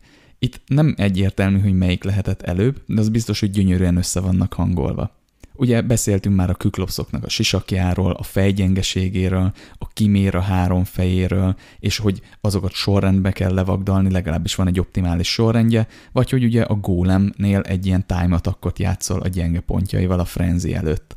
Szóval csodásan illeszkedik be ez a rendszer, és most jutott eszembe, hogy például van olyan is, hogy ha beveszel egy pajzsos uh, pound a csapatodba, az csinál olyanokat, hogy így megütlegeli a pajzsát, és szól neked, hogy gyere, gyere, ugolj rám, és ha ráfutsz, ráugrasz erre a palmra, akkor az kilő téged a pajzsával, és ezzel rá tudsz ugrani felülről lényekre, tehát meg se kell másznod őket. Tehát ilyen mélységig el tudnak menni ezek a skillek, és ezt természetesen te is meg tudod csinálni, rászólsz a palmra, hogy futás, benyomod a skillt, és rádob, rádobod a pound a, a a fejére. Zseniális. És hát ugye mellékesen beszéltünk a lefogásról. Az is egy nagyon fontos skill, és rengeteg fun van benne, tehát hogyha valaki használja, akkor nagyon, gyor, nagyon meg tudja gyorsítani a harcok lefolyását. Tehát van pár lőporos hordó a közelben, meghaigálod fel a banditákat, azok lángra kapnak, rohangásznak, meg rengeteget sérülnek, nagyon-nagyon jó kis káoszt lehet vele okozni mert nyilván itt nem csak a lefogásról beszélünk, hanem a, a, a fe, felvételéről is a dolgoknak. De például, hogyha elhullik egy bandita a harcban, válladra kapod és hozzá vágod egy másikhoz, az sérülni fog. Nyilván nem sok értelme van, egy karddal jobbat sebzel, de hát lehet színezni a dolgokat. És ugye már egy kicsit beszéltünk róla, és kizúmoltunk így a harcokban, hogy a csapat dinamika. Nem igaz az, hogy egyedül szinte lehetetlen legyőzni a szörnyeket, mert azért sokan nyomják szólóba, de tényleg így csapatban látszik a zsenialitása a harcrendszernek, tehát ahogy a csapat dinamika így szépen, automatikusan a motorháztető alatt a, a paunok tanulási rendszerével teszi a dolgát. És sokkal jobb így legyőzni a szörnyeket, és lehet kísérletezni olyan csapattal, ami, ami négy brutál harcos, de érdemes egyébként színes csapatokat építeni, mert sokkal izgalmasabb, meg egyébként effektívebb is a harcban.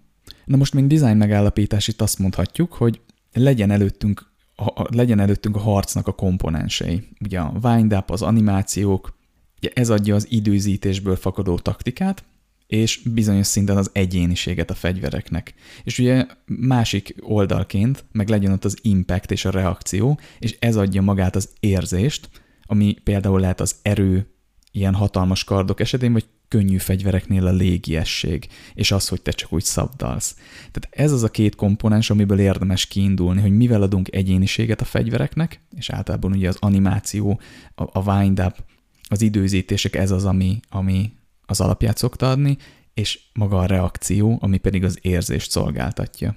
És az is fontos megállapítás, hogy nem kell sokfajta harcmodor, inkább legyenek nagyon egyediek egyéniségük legyen, és legyen az a cél, hogy minden egyes fegyver, nem amit megvalósítunk, külön, gyakorlatilag egy külön játékot adjon ki így a végén. Ha egyikről váltunk a másikra, akkor érezzük azt, hogy egy tök másik játékot játszunk gyakorlatilag. Erre jó példa a Monster Hunter, vagy ugye a, a Dragon's Dogma, de akár a Souls játékok is. Nem a sebzés vagy a küllem teszi egyedivé a fegyvereket, hanem a moveset. Nyilván nagyon sokat számít a küllem is, mert azért a Dark Souls-ban, vagy most az Elden Ringben nyolc ugyanolyan Ultra Great Sword közül is azért ki tudjuk választani a nekünk tetszőt, ami egyéniségileg más, attól függetlenül, hogy a movesetje ugyanaz, de ha van száz ugyanolyan kard a játékban, és mindegyik ugyanúgy mozog, azt fogjuk látni, hogy amúgy egyiknek sincs személyisége. Mert nem a küllem teszi a végső soron egyedivé a fegyvereket. Na, és akkor térjünk át a fejlődési rendszerre, és nyissunk azzal, hogy én amúgy eléggé ilyen monogám dinoszaurusz vagyok, hogyha megoldásokról van szó egy játékban. Ez azt jelenti, hogy nem nagyon mozdulok, vagy nagyon nehezen mozdulok ki a komfortzónámból ilyen buildek kapcsán. Itt tudnám példának hozni, hogy az összes Dark Souls úgy játszom végig, jó, most a számoktól tekintsünk el, most az Elden Ring számokat fogjátok megkapni. 60 vigor, 60 strength, 40-50 endurance, legnehezebb páncél, legnagyobb ütő fegy, kétkezes fegyver és gurulás. Tehát nekem ez a taktikám. Én nem szoktam IAS végigjátszást tolni, nem szoktam Magic végigjátszást, nem nagyon mozdulok ki a komfortzónámból, és a Nio, a Nio-ról mondták azt, hogy, hogy a kíváncsi játékos, a sikeres Nio játékos, hát én inkább szenvedtem. Megmaradtam a, fú, nem is tudom mi a neve, a hosszú katanánál, és azzal játszottam végig. Ennyi. Nekem nem kell más. Viszont mi, mi a helyzet a, a Dragon's Dogmában? Na az a helyzet, hogy elkülönül a szintlépés és a vocation rankod. Ugye erről már beszéltünk, hogy léped a szinteket, mint egy RPG-be, viszont a vocation rankod az így ettől külön így lépd el fel, kapod érte a pontokat, és ebből tudsz venni aktív és passzív skilleket. Ugye az egyik az alap RPG képességeket adja, a másik meg ezeket a vocation pontokat. Na és hogyan csábít a Dragon's Dogma kísérletezésre? Az a jó benne, hogy nagyon gyorsan lehet szinteket szerezni a kasztodnak, és ezzel egy kicsit újra éled a szintezést. Tehát ki ne szeretné a levelinget egy RPG játékban, és nagyon jó, amikor így már, már nem tudom, így órák, akár 5-10 órák vannak a között, hogy egy nyomorult szintet lépjél, mert már ki vagy maxolva, hogyha mondjuk valami más csinálsz még a játékban, és van egy olyan dolog, amit meg én könnyen tudsz fejleszteni. Ugye beszéltem már erről a Valheim kapcsán, hogy a folyamatos fejlődése a karakternek a úszásának, futásának, ugrásának, stb., amik így szépen elterülnek a játék során, hogy mindig van egy ilyen kis dopamin fröccs, ami így, így mutatja az, hogy hm, haladsz, fejlődsz, stb., az iszonyat jó érzés. És ez itt is megvan. Hogy ha átváltasz egy vocation akkor nem nulláról kezded, hanem ott vagy, egy erős karakter, de ettől függetlenül egy ilyen mini szintlépés sorozat beindul, és érzed azt megint, hogy pöröksz valamibe, fejlődsz, stb., és ez egy nagyon vonzó tulajdonsága a vocation rendszernek.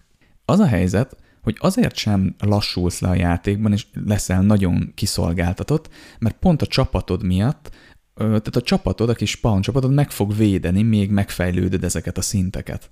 Meg hát természetesen ugye beszéltünk róla, hogy nagyon különbözőek a kasztok, és baromi érdekesek és látványosak. Ugye ott van a rengeteg skill kombináció, egy-egy vocation belül ott vannak a hibrid buildek, és tök máshogy működnek a harcban. És a játék ezen része zseniális. Na és ez ki tudott mozdítani engem a komfortzónából, ami azt jelenti, hogy én is elkezdtem kísérletezni. Mert tudtam azt, hogy nagyon hamar meg lehet a vocation szinteket lépni, és hamar el tudok jutni arra a szintre, hogy megtalál, tehát hogy megnézzek egy másik vocation és ennek is van egy ilyen onboardingja, hogy nem az, hogy maximum, tehát magadra veszel egy fegyvert, és onnantól kezdve tudnod kell használni, hanem szépen, ahogy léped a szinteket, veszed a skilleket, aktív-passzív skilleket, és szépen meg tudod építeni egy ilyen gyorsított pályán az új karakteredet. Ugye ez zseniálisan működik.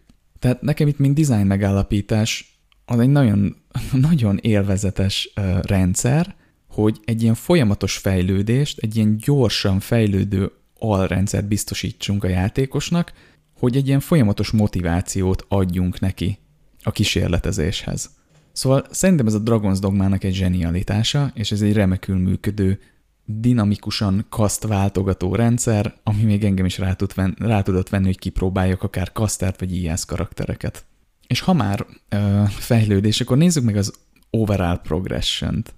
Na most erre már utaltam, hogy ez egy elég fura dolog. Ha beszélünk, a, tehát a játéknak a kezdéséről beszélünk, akkor ugye említettem azt, hogy nem, tehát nem, nem jól adagolták a vákumokat, és ki tudsz ott nyugodni, hogy már benne vagy a sztoriban, és ott vagy Grand Sorrentben a fővárosban, és még mindig egy nyomorult, ilyen, ilyen rozsdás csővel csapkodsz egy gatyában.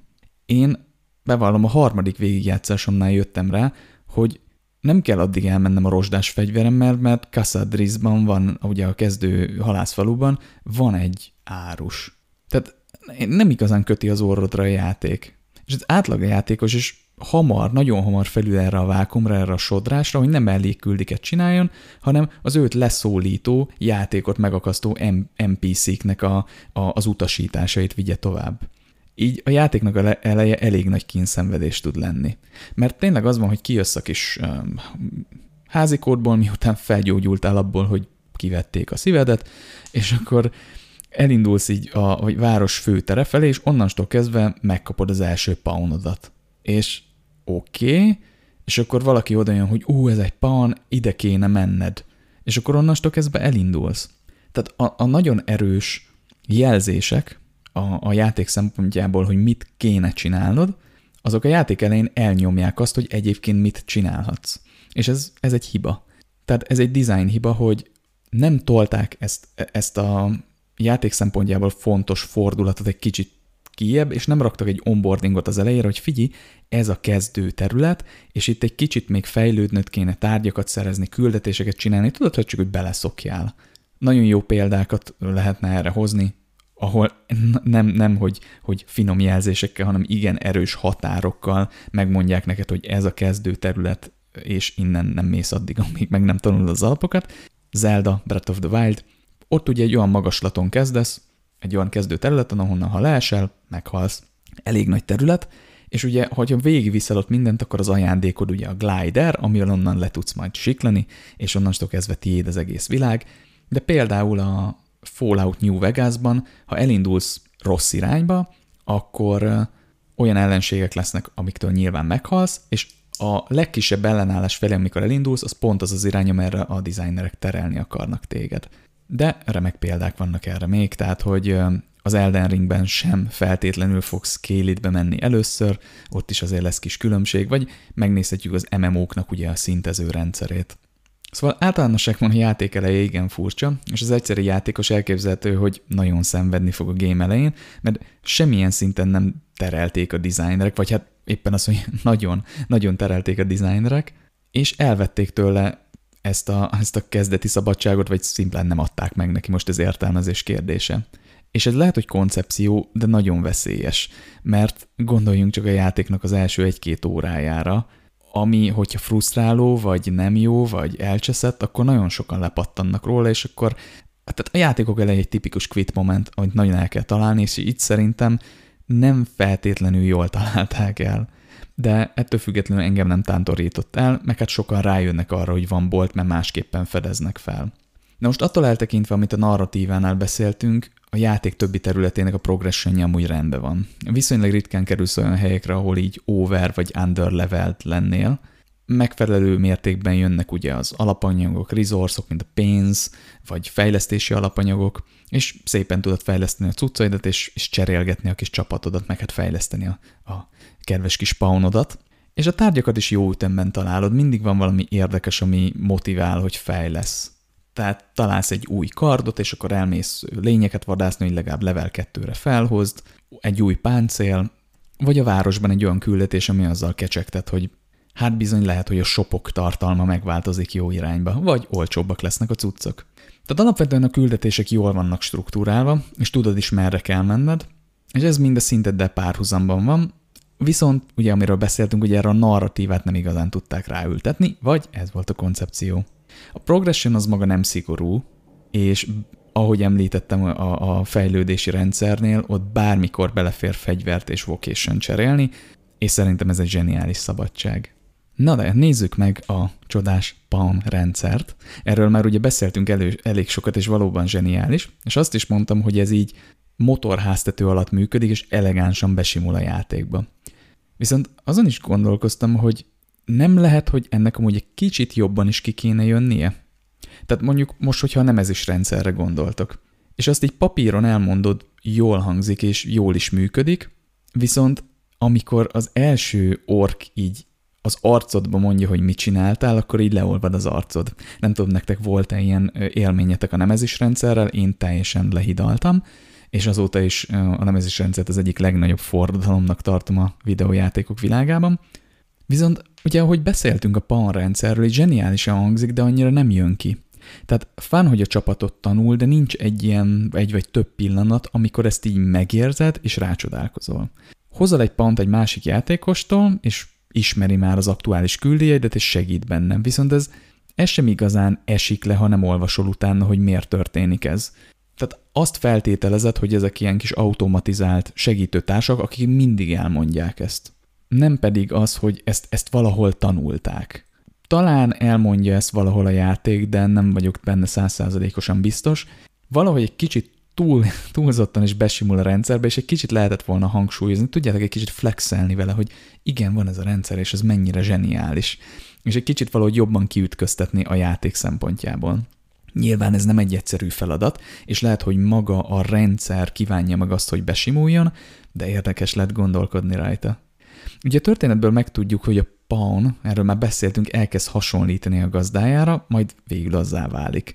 És vannak ugye elméletek, erről is beszéltünk, mi szerint a, já- tehát, mi szerint a játék nem is rólad szól, meg ugye a szenesáról, meg magáról a tesztről, hanem magukról a paunokról és a gondviselésről. A játék végén, amikor gyakorlatilag istenné válsz, és megölöd magad, akkor a paunod miközben zuhan vele, ugye egyre több másolata így beleolvad, és ugye mi van akkor, hogyha az az egésznek a lényege, hogy sok dimenzióban megtörtént események, tapasztalatoknak az a lényege, az a célja, hogy felneveljetek egy paunt, ami végül érző, gondolkodó emberi lényé válik, és gyakorlatilag így születnek az emberek. És valahogy egy kicsit ez köszön vissza a játék rendszerében is, hogy adjátok körbe ezeket a paunokat, tanítjátok, tapasztaltatjátok őket, és végül feláldozzátok magatokat, hogy ők emberi életet élhessenek. És ha belegondolunk, ez egy zseniális ö, koncepció, de a játékban nem igazán jön ki. Még, még, a, még a valódi vé, történt végével sem. És fogalmam sincs, hogy hogy lehetett volna erősíteni ezt az, ezt az igazi mentor-tanítvány szerepet, de hangsúlyozom, lehet, hogy nem is ez volt a cél. Most csak így lehet a levegőbe beszélek. De lehet, hogy több magyarázó sztorival a paunokról, vagy több küldetéssel, ami erre vonatkozik, és azért nem sokkal, tehát maradjon bőven rejtély, és talán azzal, hogy kicsit kevésbé simul be, kevésbé elegáns rendszer, fogalmazzunk így, tehát alapvetően nagyobb hangsúlyt kapnának a paunok, akkor lehet, hogy ez jobban kijött volna. De ez nem így történt, viszont lehetséges, hogy ez van, és most a, izgalmas amúgy erről így uh, filozofálni, szóval lehet, hogy pont ez volt a cél. Ugye beszéltünk a Negative Possibility Space kapcsán, az ezen nevű epizódban, ilyen story vezérelt játékok kapcsán, és egyébként meg is említettük most az, az ut- legutóbbi adásban a, a Danival a kalandjátékok kapcsán is, hogy felvinnanak ilyen feliratok, hogy az egyik karakter emlékezni fog arra, amit tettél. Most nekem most ez villant be, hogy ugye ez a, a Telltale játékoknál a, a Walking Dead szériában volt ez, meg talán a többi részben is, vagy többi fajta játékban. Tehát, hogy itt is valamilyen formában utalhattak volna rá, hogy az adott pound tudása egy másik világ dimenzió, másik játékos történetéből jön. És itt ez nem csak egy illúzió lett volna, hanem a valóság. Tehát, hogy ez tényleg így van. És ez így szerintem azért elég nagyot ütött volna. Lehet, hogy nem ez a legjobb megoldás, ki kell próbálni, nyilván le kell tesztelni, de ez is talán egy módszer lehet, ez jutott eszembe, hogy ezzel lehetne erősíteni. Vagy igaz, hogy nincs tudatuk, tehát, hogy azért ilyen egyszerűbb lények, de egyszer-kétszer megállíthatták volna a játékot, és tudatosíthatták volna, hogy tanultak. Valamivel jelezték volna azt, hogy tőle tanulták ezt, vagy valakitől tanulták ezt. Nem kell nagyon megállítani a játékot, tehát nem ilyen kőkemény narratív beszélgetésekre gondolok, hanem csak ilyen, ilyen finom, egyszerű utalásokra. Na és ez talán erősíthette volna a végtelen lehetőségek érzését, ugye negatív possibility space, és a narratívához is adott volna annak az érzéséhez most, hogy, hogy te egy mentor vagy, és nem csak egy arizen, akit követnek a bábok. Hm, talán ez a paun, ez a báb, talán ez a jó szó. De ez a báb rendszer, ez nem, maradjunk a paunnál. Na, és hát elérkeztünk az összefoglaláshoz, és um, ezekről a rendszerekről szerettem volna beszélni design szempontból, és itt most egy kicsit visszafogtam egyébként a design blokkot, nem akartam nagyon mélyre menni, és inkább a a játéknak a bemutatására és az élményemre koncentráltam, mert azért jó én kicsit kevésbé tudományos vagy szakmai részeket is csinálni, inkább ilyen csak így tudjátok lazításképpen. Szóval nézzük meg a, az összképet, legalábbis ami az én fejemben van. Nehéz szavakat találni, tehát nehéz összefoglalni, de azt el lehet mondani, hogy ez egy elképesztően és tényleg nehezen felfoghatóan ambíciózus projekt, amit a lehetőségekhez mérten szerintem a lehető legjobban raktak össze zseniális. Tehát attól függetlenül, hogy nem úgy működnek, nem tökéletesek a rendszerek, ez nem egy tech demo. Mint ahogy sokan az első Assassin's Creed-et emlegetik ugye egy tech demónak. Ez egy szinte tökéletes játék, ami ötvözi a Devil May Cry pörgős harcrendszerét, óriási erbégék szabadságát és világát, a Shadow of the Colossus szönymászós harcait, grandiózus harcokat, van egy gondolatébresztő csodás sztoria, egy olyan különleges multirendszer, amit még sohasem láthattunk, és egyben fér meg a játék a Souls, a Monster Hunter és a Shadow of the Colossus rajongók szívében. Tehát ez azért elmond valamit. És amit nekem jelent ez a játék, mint játékosnak, és kicsit design oldali megállapítás is, hogy amit pedzegettem elég sokszor a bemutatóban és a design blogban is, hogy szabadság és kötetlenség adnak neked egy képességet, például, hogy fel tudsz venni egy lőporos hordót, és el tudod dobni, és onnantól kezdve, amikor így felteszed a kérdést, hogy hé, mi lenne, ha felvennék egy embert, és eldobnám, akkor megteheted. A kisebb szörnyeket, azok tetemit, mindent felvehetsz. A mászás is hasonló, igaz, itt nincs sziklamászás, hanem szönymászás, de a parkúrozás, ugrálás, stb. és a forgery rendszer is. Tehát, hogy adnak neked egy szabadságot, nem skriptelt, egyszerű mechanikákat raknak, adnak neked oda, és onnantól kezdve megkötik a kezedet egy, egy következő logikus lépésnél, hanem odaadják neked a szabadságot. És ami igazán fontos ebbe, hogy nem is feltétlenül a szabadság érzése, hanem hogy hisz benned a játék. Na most ez egy kicsit már eh, túl mélynek hangozhat, vagy furának hangozhat, de mindjárt megértitek, hogy miről beszélek. Tudni kell, hogy ezek vérprofi rendszerek és a megvalósításuk rengeteg iteráció és előzetes tapasztalat terméke. Viszont süt a projektről a szeretet és az akarat. És egyébként ez a játékosok is észreveszik. Tehát ezért is annyira népszerű a Dragon's Dogma, nem is annyira kult körökbe, úgy már általánosságban. És ezért lesz zseniális a második rész. Én nagyon hiszek benne. Nem állt össze teljesen, itt-ott így ereszt, lehetett volna jobb is, mégis valahogy így jó, hogy van, mert így hozták létre, így dizájnolta meg magát a játék. Ugye beszéltünk a szubnautikás részben arról, hogy egy kicsit hagyni kell, meg néha nagyon, hogy a játék önmagát dizájnolja meg, és hagyták a designerek, a producer, az egész Dragon's Dogma-nak a megálmodója, hogy, hogy saját útján menjen ez a játék. És visszatérve oda, hogy hisz benned a játék, és ugye ezáltal nyilván a játék készítői nem kell mindent a játékos orrára kötni. Ugye manapság egyszerűen, és beszéltünk erről az előző epizódban a Danival is, hogy iszonyatosan, tehát már néha sértően primitívnek néznek. Egyszerűen már, már fejtörőket spoilereznek el neked, csak hogy véletlenül meg ne akadj, vagy ne kelljen, mit tudom én, gondolkoznod egy picit. Viszont az Elden Ring most megmutatta, hogy nagyon nem kell a játékosok or- orrára kötni a dolgokat, és hogy ez a design elv, ez még most is iszonyat nagy siker tud lenni. És úgy gondolom, hogy a Dragon's Dogma az emel ezen még egy szintet. Nyilván most egy tíz éves játékról beszélünk, ahol még ez talán nem volt annyira unortodox, hogy ennyire nagy szabadságot kapsz, és ennyire nem, úgymond fogalmazunk, hogy segít neked a játék. Nem, hogy nem köti az orrodra a dolgokat, hanem amikor megoldasz valamit, akkor azt érzed, hogy hisz benned a játék hogy vagy annyira talpra esett, hogy kitalálod és megoldod. Ahogy játszol, egy idő után elkap ez, ennek a szabadságnak, ennek a kötetlenségnek az érzése, és megérzed azt, hogy ez volt a cél, hogy, hogy, hogy szabad legyél ebben a világban, és te magadnak old meg a problémákat, és meg is fogod tudni oldani a problémákat, és ez egy iszonyat jó flowba fog helyezni téged. És nekem, amit nekem jelentett a játék, hogy tényleg hisz bennem. Tehát, hogy én egy kompetens, értelmes ember vagyok, aki az adott eszközökkel, ami nagy szabadságot ad, meg tudom oldani a problémákat. És ha belegondoltok, ez a történetre is felültethető, hiszen az csak egy színjáték, amit így végigjátszol. Az egy teszt.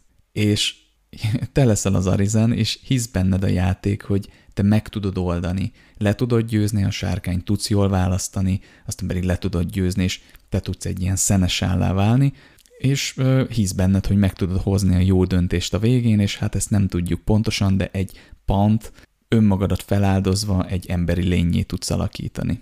És hát nem sok játékkal találkoztam még, ami ezt az érzést tudja adni. Talán a Breath of the Wild-nál valami hasonlót éreztem, meg az Elden Ringnél, meg a Souls játékoknál, de a Dragon's Dogmának ez az érzése egészen különleges. És ez egy olyan design, amit nem sokan tudnak megvalósítani. Úgyhogy ezért gondolom azt, hogy a Dragon's Dogma egy zseniális játék, és hát szerintem kitalálhatjátok, hogy nagyon-nagyon ajánlom, hogy játszátok és próbáljátok ki. És hát, mint játékdesignerek, rengeteget lehet belőle tanulni és inspirálódni. Na, kedves hallgatók, ez lett volna a Dragon's Dogma adás, és nagyon örülök, hogy ezt kihúzhattam így a bakancs listámról, mert um, szerettem volna már ezt is így, így a, a így kibeszélni magamból, mert ö, szerintem látszik, hallatszik, hogy rajongok a játék iránt, és ezért úgy szeretném, hogy ezt mások is megtapasztalják, és hát ö, nagyon várjuk a Dragon's Dogma 2-t, igaz, még nem most lesz, de hát kivárjuk, legyen minél jobb, take your time. És hát nagyon köszönöm, hogy ismét itt voltatok, hogy hallgattok minket, és tartsátok meg a jó szokásotokat.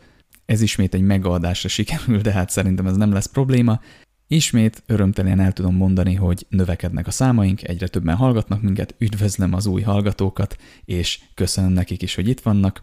Ha gondoljátok, köszönjetek be a Facebookon, vagy bármelyik más platformon, írjatok, hogy miről tudnánk itt beszélgetni, kivel, ajánljatok kontaktokat, és a Spotify-on bekövetitek a podcastet, az nekem mindig óriási öröm, vagy ha értékeltek különböző platformokon, akik Apple podcasten hallgatják, azok légy tegyék meg, értékeljék.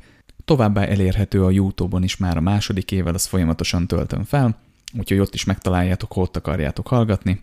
És hamarosan jövünk, még nem tudom mivel, szerintem a Alexander elvek folytatásával, vagy Alexander tulajdonságok folytatásával, meg lehetséges, hogy ismét egy vendéges adással. Szóval ismét köszönöm, hogy itt voltatok, hamarosan találkozunk, sziasztok!